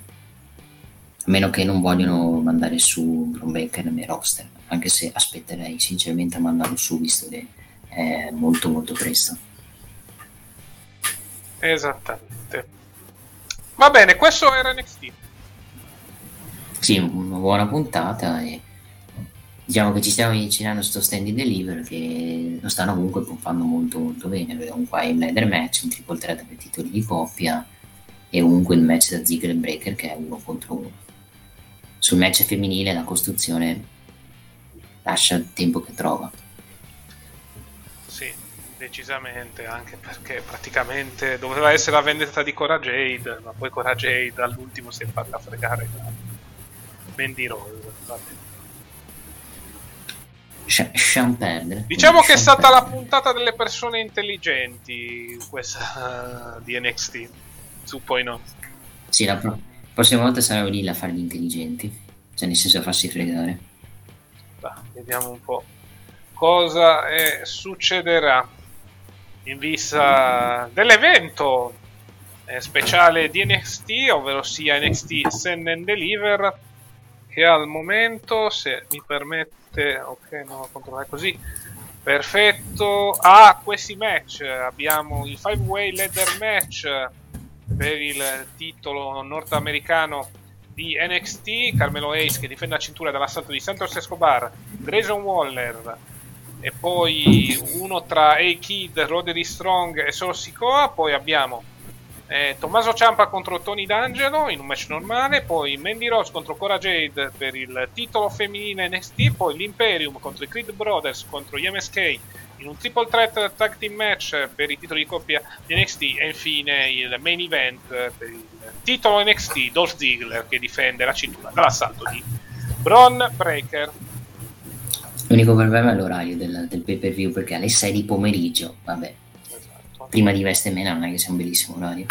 Sì, più che altro sarà una lunghissima maratona perché ci sarà eh, NXT Stand and Deliver e subito dopo eh, la prima notte di WrestleMania. Sì, credo ci poi un'oretta di pausa prima di Vestemania, poi Vestomania stupendous, ma stupendous. Esattamente. Ma eh, abbiamo detto tutto, mi sa, di NXT, ecco. Sì, Esattamente, allora 20 secondi e poi apriamo la solita parentesi dedicata alla Tony Khan Federation, ovvero sia l'All Elite Wrestling. Ragazzi, venite da Maiello! Oh. C'è tutte le marche! Châtelet, Microcar, Idacar,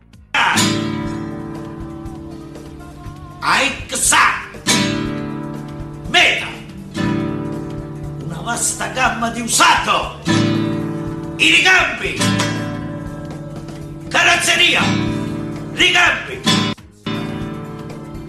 che altro volete? Maiello suona pure la chitarra. Mamma mia, ragazzi! Una vasta gamma di usato, ragazzi! E rieccoci qua per parlare di quanto accaduto durante la settimana all'interno dell'All Wrestling, con i suoi due show naturalmente. Rampage e Dynamite, naturalmente. Partiamo da quest'ultimo. ma prima voglio se mi consente, Casta, devo, voglio che mi accetti sta musica perché voglio fare una dedica a una persona. Sì, eh, spero che non sia una musica per copyright, ecco. No, no, no. Ok. Penso non sia un copyright eh, sta cosa. Vabbè, se me, m- mi prendo le responsabilità se musica non copyright. Trovare musica non copyright dove cazzo? Comunque, cioè, racconta a casa intanto che un mese metto sta musica. No, voglio capire dove vuole andare a parare, signor. Vabbè, ho trovato questa, non è una musica triste, però. Vabbè, metta. È non copyright, può stare tranquillo. Sì. Si sente? Aspetta, ok, raggiungo qua. Vada. Caro Simone Altrocchi, che si vantava nei social, sono andato, che si vantava nei social su Instagram, ragazzi, dei W Italia mi ha preso come commentatore.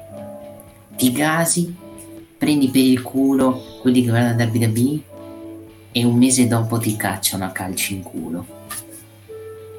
Una storia triste purtroppo di un, gran- di un grande youtuber che ha fatto la storia di YouTube Italia, appassionato di CM Punk, appassionato del wrestling God, del wrestling real, del pro wrestling. Ieri si è saputa una brutta notizia. Quei, de- quei depensanti di Sky l'hanno cacciato via. Lo hanno, gli hanno detto la classica scusa ti faremo sapere dopo un mese di stage. Infatti ieri nella, registra- nella diretta di Dynamite Salvatore Torisi e Moreno Molla annunciano che il signor Simone Trocchi non è più al commento. Questa rende questo sport entertainment, questo più che sport entertainment, questo pro wrestling professional molto molto triste. Vai Simone Trocchi, impara, impara agli angeli come saper rosicare contro la WWE e a come gasarsi per essere stato un mese in AW a commentare per poi essere cacciato. E chiudo qua. Beh, chiudiamo qua. Sono molto curioso anch'io di sapere cosa ha portato all'addio a Sky di Simone Altrocchi, che è chiaramente durato quanto un gatto in tangenziale.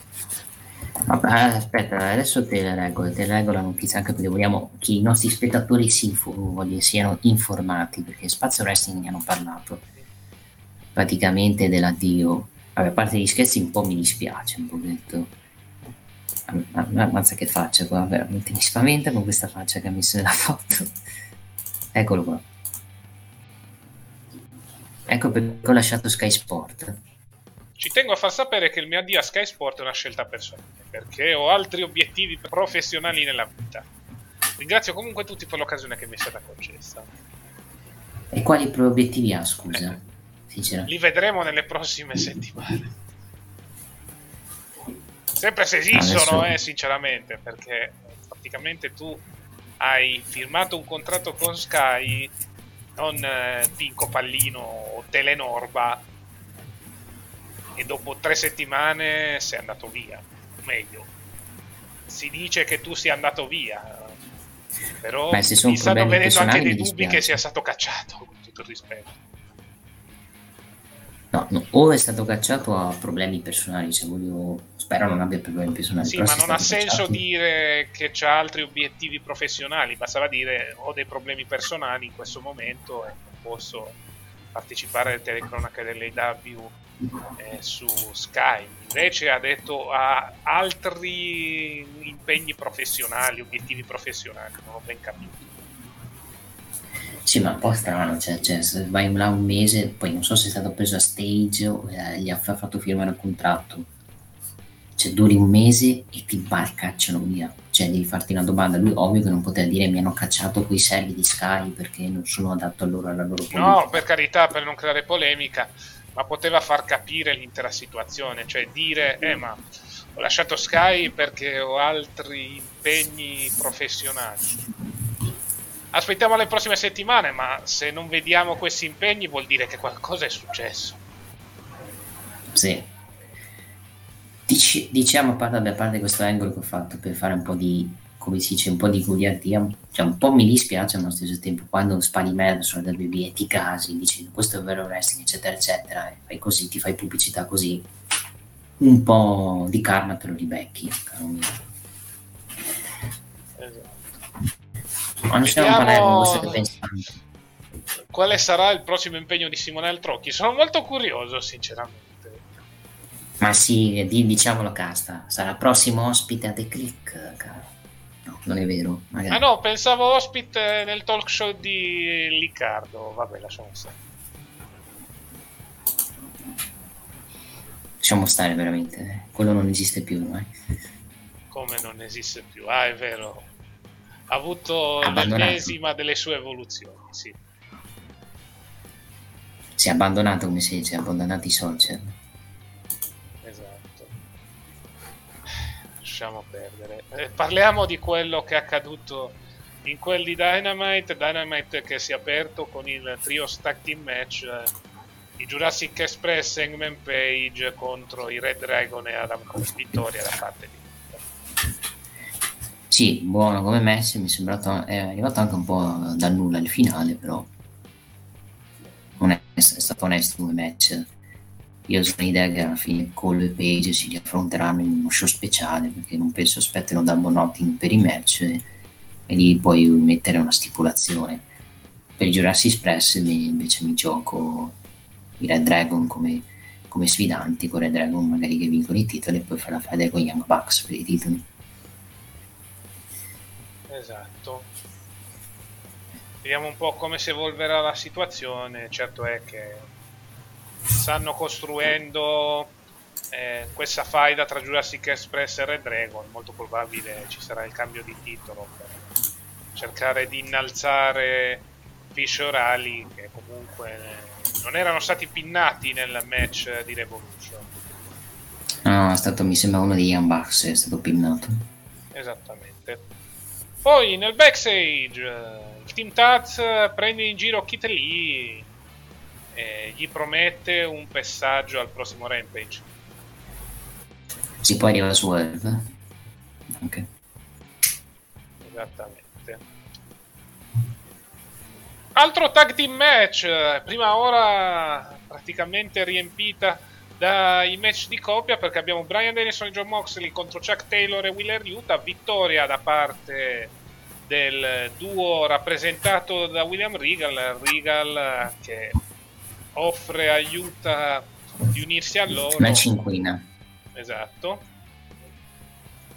Esattamente, con una cinquina eh, e diciamo si guadagna il rispetto dei tre senatori, ecco. Cioè, ma rispetto se la guadagnano prendendosi una cinquina. Cioè, questa è la, la nostra stable di non è tanto la Quindi- cinquina, il fatto che abbia reagito in un modo o nell'altro a quella cinquina. Sì. Sì, ho capito, ho capito. Diciamo che fa abbastanza ridere quella la rea. Il fatto di per, entrare in una stable devi reagire prendendoti uno schiaffo, praticamente. Detto questo, vediamo se tra una stable al momento ti hanno fatto usare questa cosa. Poi magari entrerà veramente. Poi vediamo entrerà. come sarà l'evoluzione del rapporto con i best friends, perché non saranno contenti di Ah sì, ma caro mio c'era Danhausen, il resto è preferito di casta. Ma basta, Danhausen inutile come pochi, sinceramente. È inutile come Lash Legend, ecco. Bene, Nick mi ha lasciato per un paio di secondi mentre stavo facendo la battuta sul mio wrestler preferito, ovvero sia Danhausen. Vabbè, andiamo avanti. Gli FTR che parlano con Tony Sciavoni della loro decisione di licenziare Tully Blanchard e sembrano abbastanza contenti di ciò. Arrivano gli Young Bucks a sottolineare come i due possono cambiare tutti i manager che vogliono, ma non cambierà mai nulla perché non sono poi così bravi come credono. Sì, però caro, hanno citato Bret Hart, mi sa con The Best in the Best. Cos'era Best in... Cioè, hanno Sì, The Best There Is eh, hanno praticamente The Best citato. Quindi, caro, arriva Bret Hart. caro. È molto molto probabile. Andiamo avanti. Vabbè, ab- abbiamo parlato già di Ricky Starks che interrompe un promo degli Acclaimed, provando ad incoraggiarli per il match con Kit. Lì arriva anche Swerve Strickland a prendersela col leader del team Taz, promettendogli che gli ruberà il posto.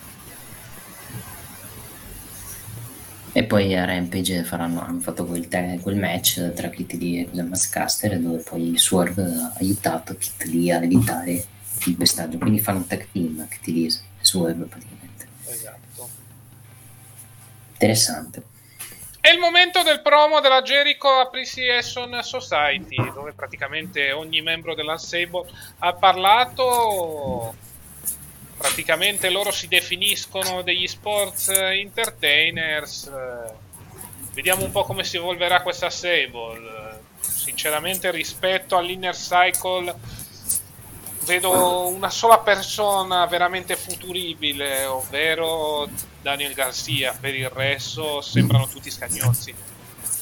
Sì, Daniel Garcia non sapevo, aveva avuto tipo problemi cos'era la gamba, che stava rischiando il ritiro e che Jericho poi l'ha aiutato ad, ad, diciamo, ad operarsi e soprattutto a a ritornare a lottare.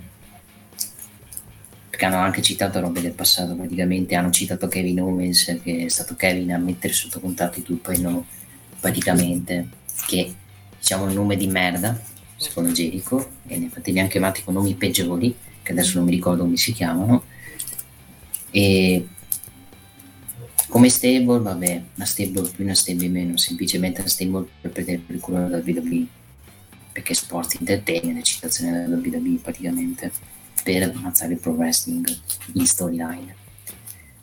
Non mi fa caldo né freddo, sinceramente come stable farà, farà il suo, servirà per lanciare Danny Garcia e, un po' il tutto e noi e basta, secondo me. Ma non li vedo in grandi, in grandi piani, tipo main event o altre cose.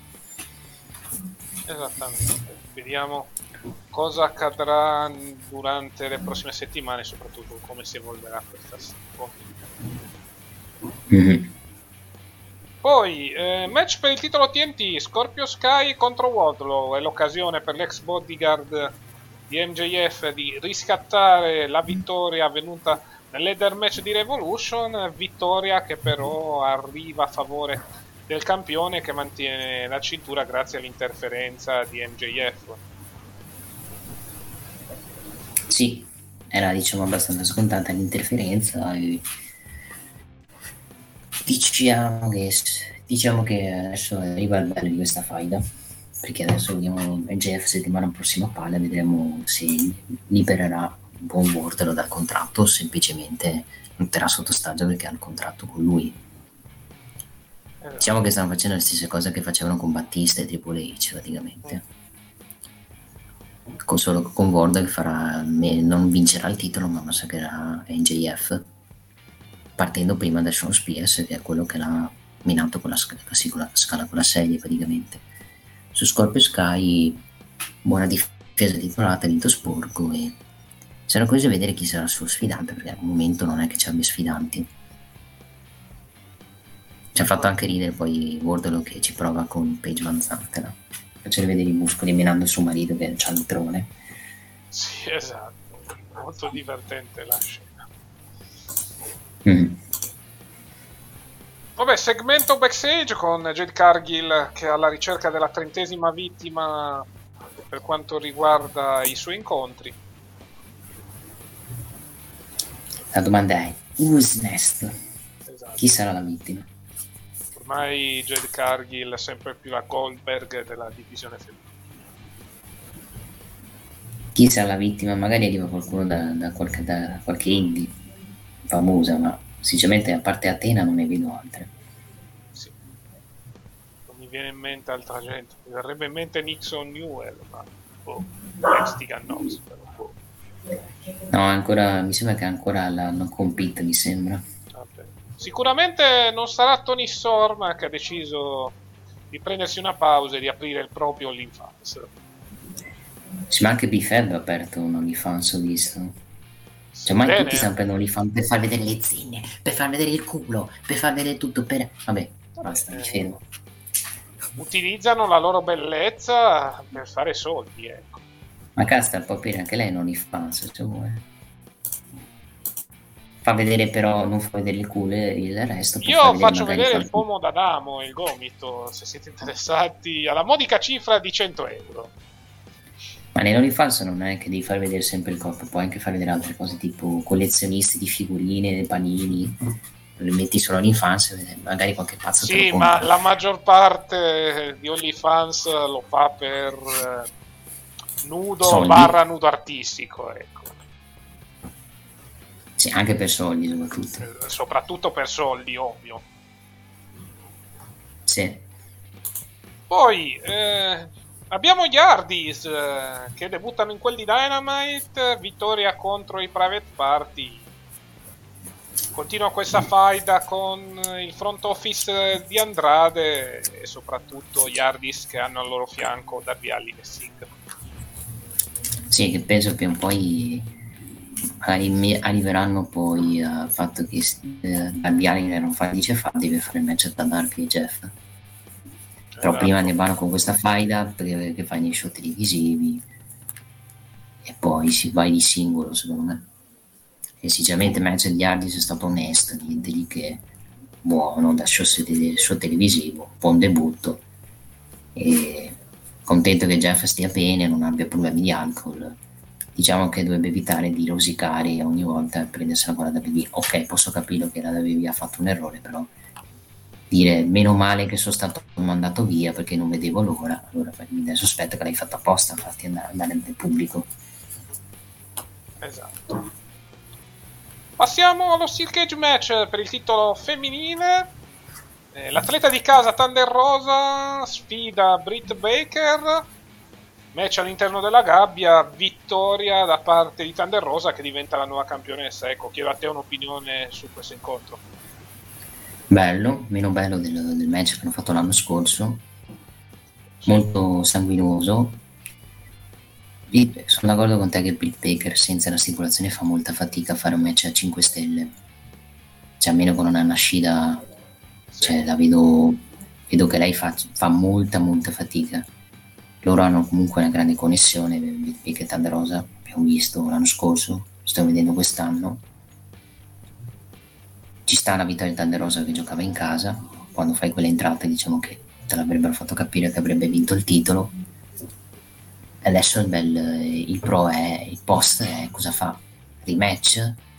Avversari heal di transizione? Perché per Baker adesso è un bel punto di domanda, visto che non è che ci sia tantissimo da fargli fare a Britt Baker, visto che la divisione femminile è abbastanza al momento da, da far fare qualcosa a Britt Baker. Su Thunder Rosa hai tanti avversari da mettere e non c'è problema là. Sul match non è da 5 stelle, però siamo su 4,25-4,50. Esatto. Più che altro ti volevo chiedere una domanda. Secondo te Mm. C'è troppo sangue in AW? Nel senso, eh, Minchia, cosa? minchia sì. Ecco, cioè. Secondo te si dovrebbe un po' abbassare questa quota del sangue all'interno dell'Elite Wrestling? Perché praticamente la maggior parte dei match finiscono con gente insanguinata, cioè. Ma io sarei d'accordo con te a diminuire il sangue, ma per, diciamo, se la loro politica per rendere le faide, rendere il match più cruento, non lo diminuiranno mai. Mi sa questo sangue almeno che poi non succeda qualcosa che li porta a dover diminuire il sangue. Se TNT è d'accordo, TBS è d'accordo, non possono farci nulla. Cioè, dovevano, tenere questa, dovevano tenerci sta cosa. Sì, Diciamo perché sono 15 secondo me ci vuole una via di mezzo. Cioè, da una parte abbiamo la WWE che eh, di sangue ne fa vedere pochissimo, dall'altra AEW che praticamente ogni main event eh, c'ha qualcuno di insanguinato. Ecco, io chiedo soltanto una via di mezzo, ecco, riguardo a questa situazione. Ma credo che non la faranno sta via di mezzo, anche perché è la loro politica, secondo me, far vedere sangue, far, vedere sangue per rendere il match cruento. Esattamente. Va bene, questo era Dynamite. Sì, posso dire che è stato uno show, a parte il segmento di Jericho, molto skippabile, cioè non è che sia, cioè, a parte il main event non è che non è che è da ricordare tantissimo sto Dynamite, infatti gli ascolti sono abbassati, ma Tony, ma non dovevi far debuttare qualcun altro? Ah no, non hai più gente, è finito. Strano che non abbia debuttato qualcuno questa settimana, molto molto Ma sì, la settimana, la settimana prossima debutterà Cesaro, così facciamo debuttare altra gente. Va, vedremo. Comunque, settimana senza debutti per quanto riguarda Miracolo. l'AEW. Passiamo al Rampage. Che ti posso dire di Rampage? A parte che è stato, mi dicono che è iniziato tardi Rampage perché il match di basket è durato tanto, mi dicono. Sì, anche perché comunque siamo nel pieno della March Madness eh, dell'NCAA, è praticamente partita secca, quindi eh, gli incontri di basket si allungano e non di molto per la principale lega universitaria americana. Ti posso dire che Rampage non, è un show molto, skip, è molto da skippare sto Rampage vedendo i match che abbiamo avuto. Sì. Abbiamo avuto Darby Allin che ha battuto The Butcher però per count out. Miracolo, match finisce per count out. Esatto. Poi abbiamo avuto un dream match, ragazzi. Red Velvet che sconfigge Leila Hirsch. Mamma mia. Con Chris Attender senza, eh, senza la versione aliena, perché adesso è versione normale, praticamente più, più incazzata.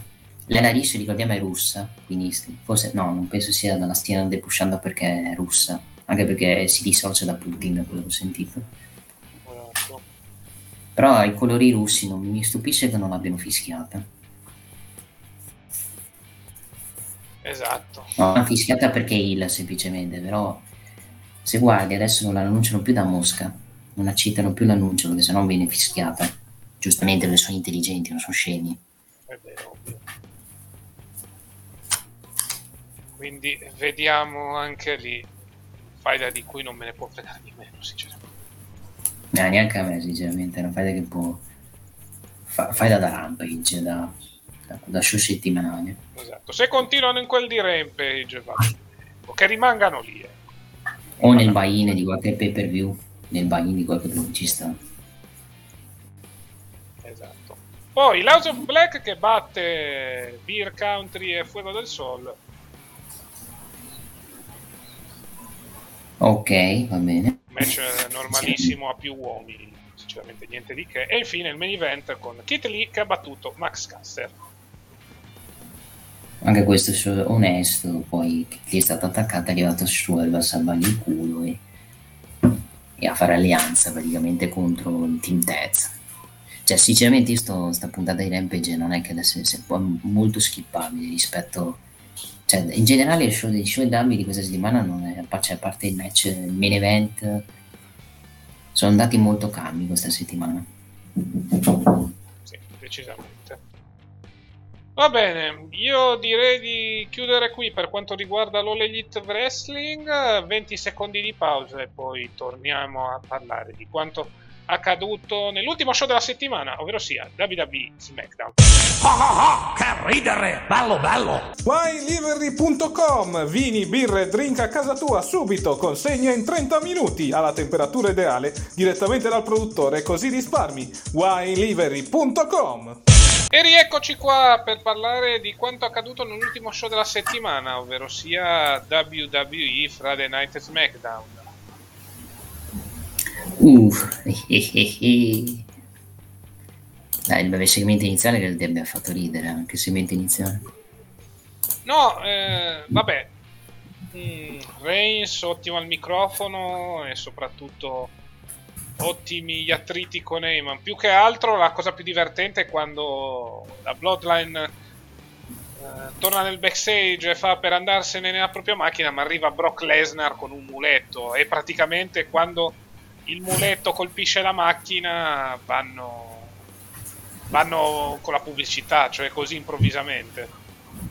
Sì, sì, e poi lo fanno vedere del, del, cos'è, non in diretta sto segmento. Esatto. A parte che è stato anche lungo il segmento dove lui usa il Sì, però è per- stata una buona mossa televisiva perché così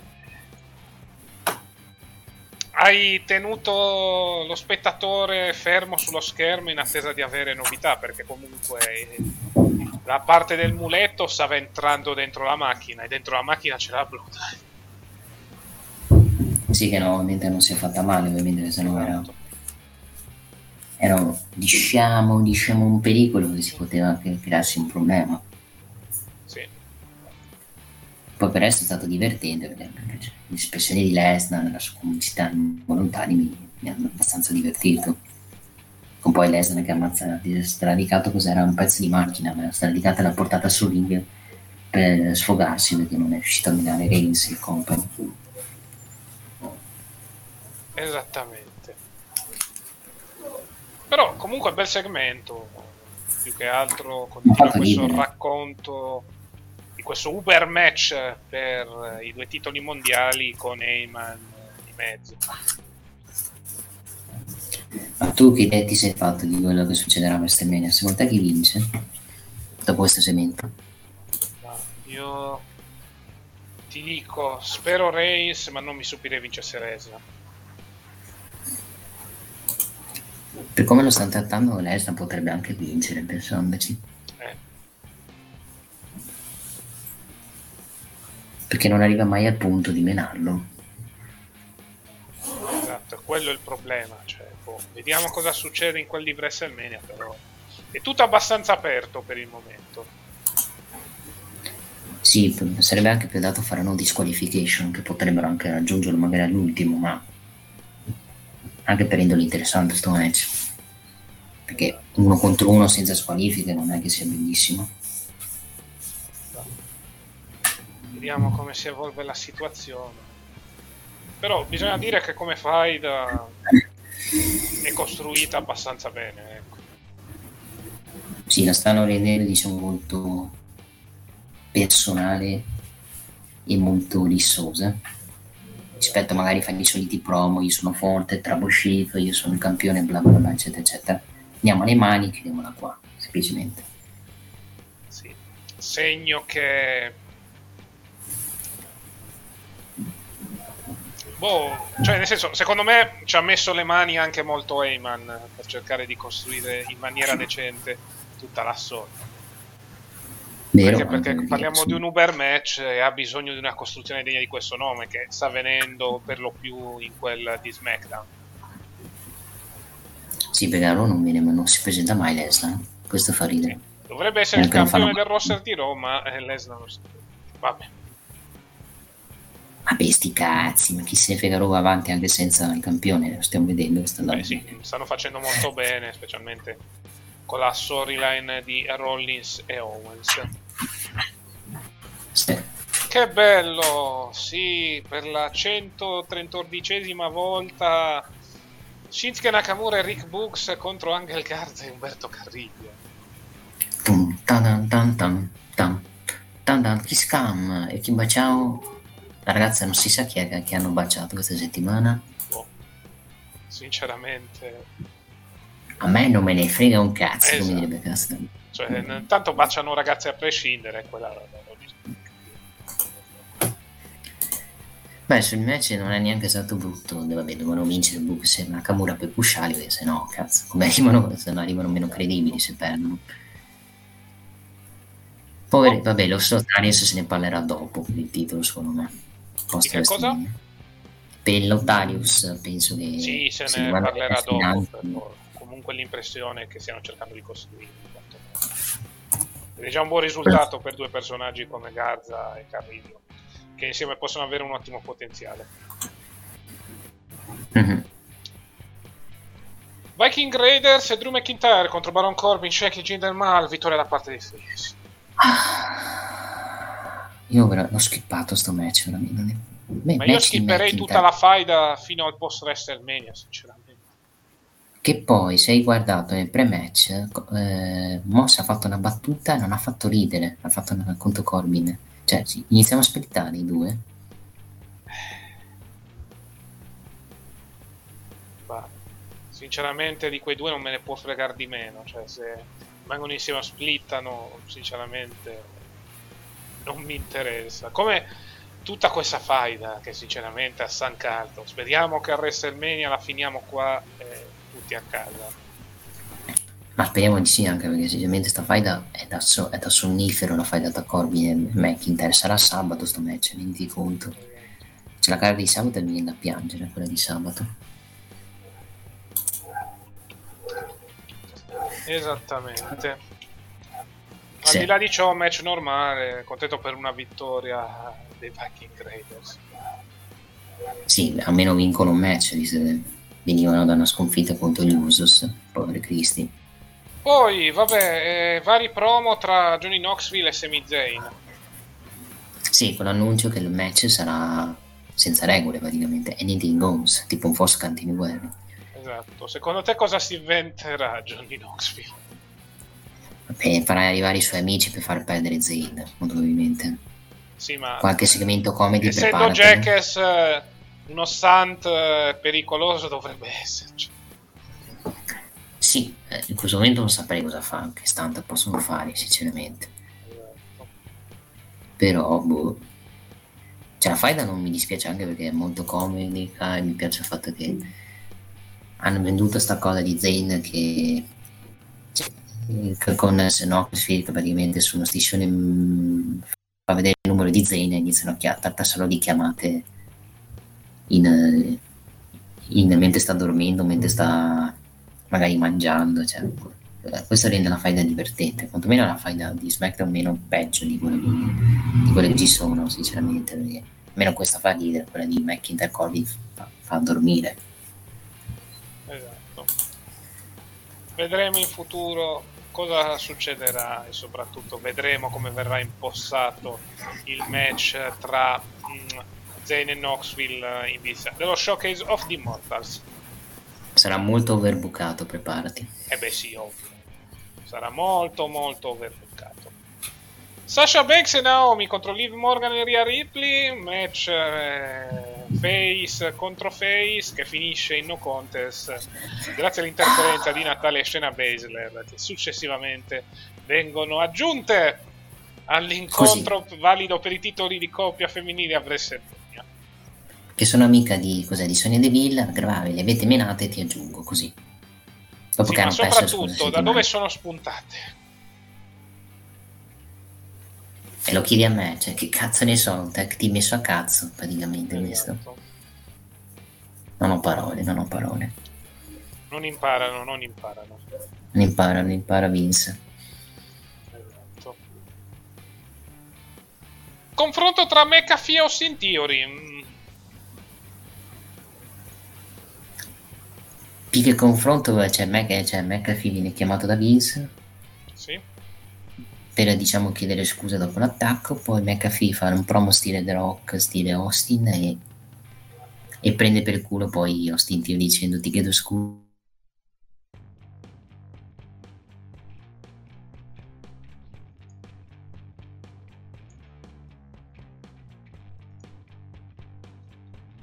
Usa pezzo di una pezzo di spazzatura, eccetera. Cioè, faida non mi dispiace, secondo me, a livello lottato potrebbe essere me, molto sorprendente sto match a livello lottato, anche perché i due non sono mala- malaccio, secondo me. Sì, decisamente. McAfee ha dimostrato di poter stare su un ring di wrestling. Dopo il match in quel di NXT con Adam Cole. eh, Austin Theory comunque è un buon performer. Può uscire a una contesa quantomeno godibile. Sì, ma è anche una grande prova per Austin Theory che fa il suo primo match in WrestleMania. Sarà anche molto importante anche per lui perché se fai un bel match, si fa fare un match, un bel match Mac, Pat McAfee, diciamo che poi in futuro potrà essere usato per, per cose importanti, se vogliamo dire.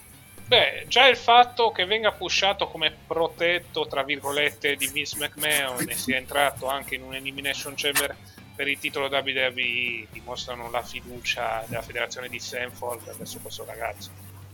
È entrato in per il titolo da WWE ed è stato eliminato per ultimo, ricordiamo. Esatto, beccandosi un F5 eh, da sopra una delle cabine. Non facendosi niente, questo ti fa anche capire il coraggio di, di Austin Theory. Kofi Kingston contro Ridge Holland, vittoria da parte di Ridge Holland, anche perché Kofi è da solo contro la Sable di Sheamus. Detto nella Saver Woods poi nelle prossime settimane. Esatto. Sei d'accordo che la, T, la, la gimmick di Butch ricorda molto, ricorda molto il personaggio quello turco, che, quello nano che deve menare tutti? Se ti ricordi? Chi era il personaggio? Eh, se, se guardi i social di Instagram c'era uno piccolo che veniva preso per il culo. Ah sì, voleva ho capito. Eh, ho capito. Ha messo Bella gimmick da parte della WWE per eh, Dan. Bene. Ma l'ha messo anche Michael sulle stories. eh, per- Sì, sì, no, ho capito a chi ti riferisci. Sì. Ho capito. Eh, fa ridere, casta, fa ridere. Sì. Cioè, questo era il Bruiserweight, cioè uno dei nomi più importanti di NXT. Lo fanno salire nel main roster vestito come uno che vende i giornali negli anni 30. Vabbè. Questo fa ridere. Giornali degli anni 30. Sì. Lasciamo stare. Vediamo un po' come si evolverà questa faida. Molto probabile che verrà inserito Xavier Woods in tutto ciò appena. Sarà abile e arruolabile. Sì, anche perché non vedo alternative. Esatto. E infine passiamo all'ultimo segmento. L'ennesimo rissone tra Charlotte Flair e Ronda Rousey. Che finisce con la Queen che mette a segno una devastante powerbomb sul tavolo di commento ai danni. L'ex campionessa femminile UFC. Semplicemente questo è stato più bello questo segmento anche perché poi ha preso una powerbomb sul tavolo. Però posso dire che sta faida mi sta molto deludendo, sta faida tra Charlotte e Ronda.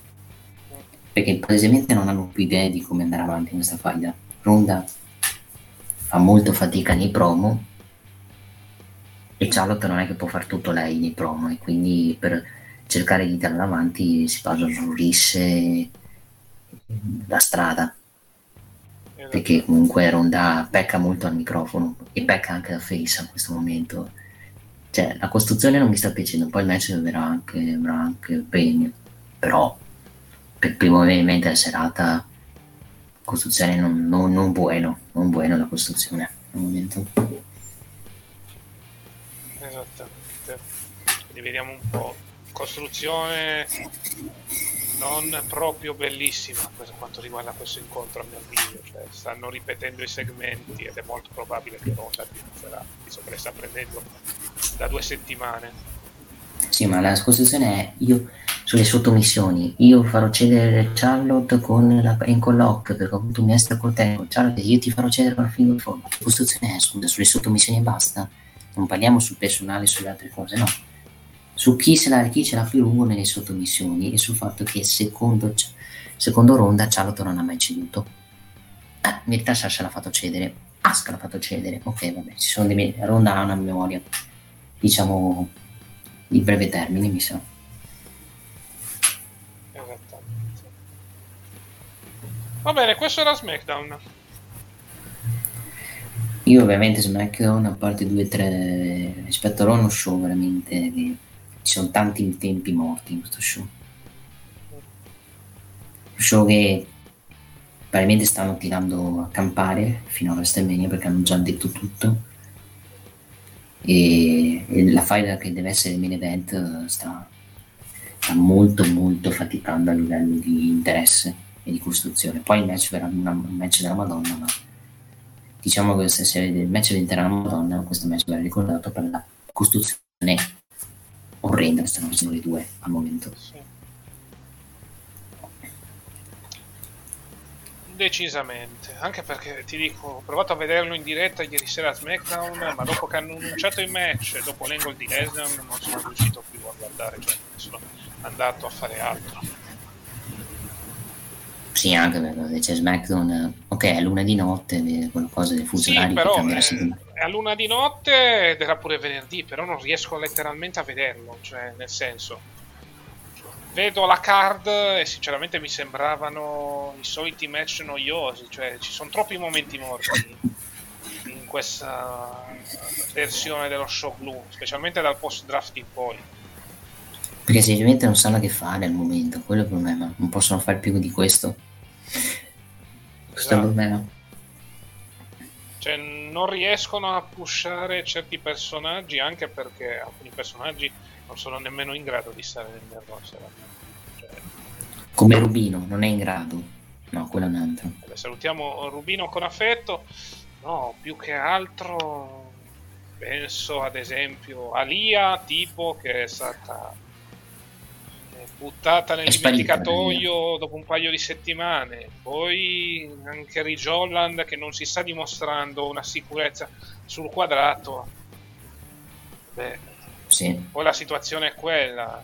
Aggiungi il fatto che vuoi dare spazio alla Sable di Corbin, perché adesso è una Sable, perché adesso assieme a Madcap Moss ci sono anche quegli altri due cialtroni di Shenki e Jinder Mahal.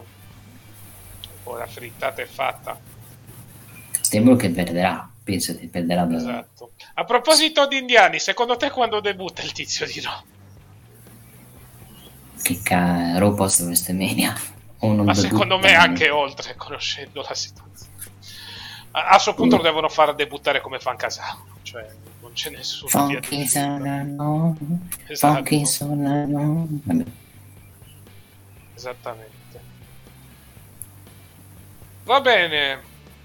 Io direi di chiudere qua per questa settimana.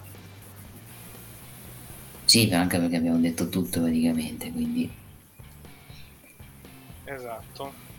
si avvicina a WrestleMania, non manca tanto, quindi Sì, anzi quasi quasi vado a controllare velocemente la card parziale per quanto riguarda lo showcase of the Immortals.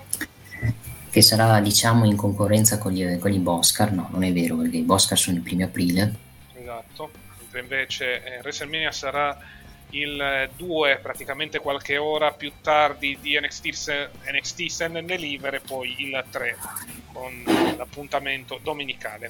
Allora, per la Night 1 abbiamo Charlotte Flair contro Ronda Rousey per il titolo femminile di SmackDown, Becky Lynch contro Bianca Belair per il titolo femminile di Raw, Tag Team Match, eh, Rey Mysterio e Dominic Mysterio contro The Miz e Logan Paul, Drew McIntyre contro Epic Corbin in un match normale, poi Usos contro Shinsuke Nakamura e Rick Books in un match valido per i titoli di coppia di SmackDown. Mentre invece per la seconda notte abbiamo Brock Lesnar contro Roman Reigns eh, per l'unificazione, tra virgolette, unificazione eh, del titolo WWE e del titolo universale in un Winners Take All match.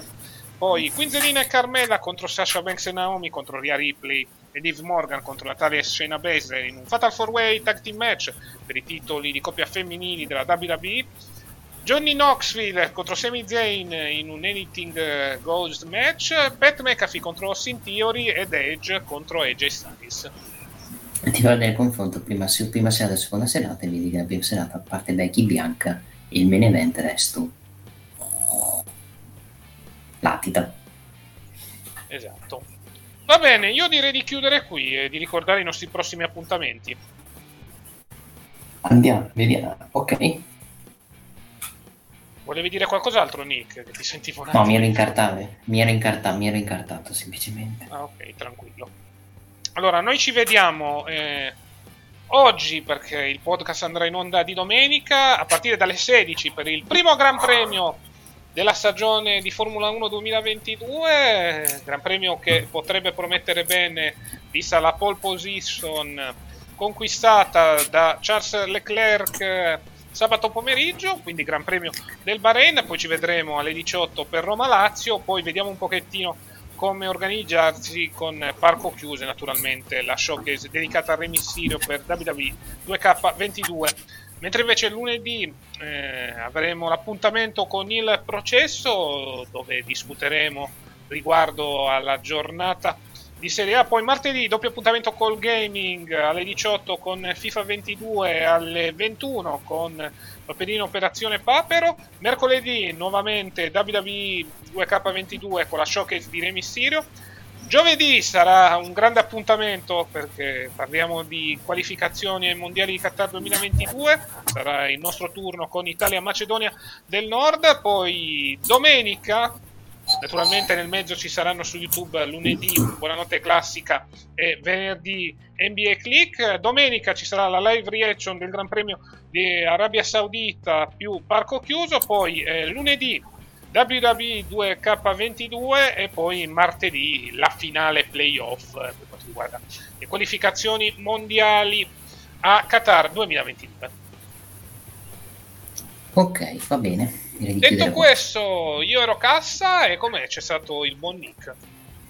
Grazie a tutti, ci vediamo settimana prossima col podcast. Sì, ricordatevi di iscrivervi al canale, mettere la campanellina, iscrivervi anche al canale YouTube di The Click, iscrivervi al canale Viola e anche ai nostri social su Facebook, Twitter, Instagram. Detto questo, noi ci vediamo alla prossima, anche perché siamo sempre più vicini nella road verso lo Showcase of the Immortals, ovvero sia WrestleMania 38. Quindi preparatevi che abbiamo tante sorprese in serbo per voi.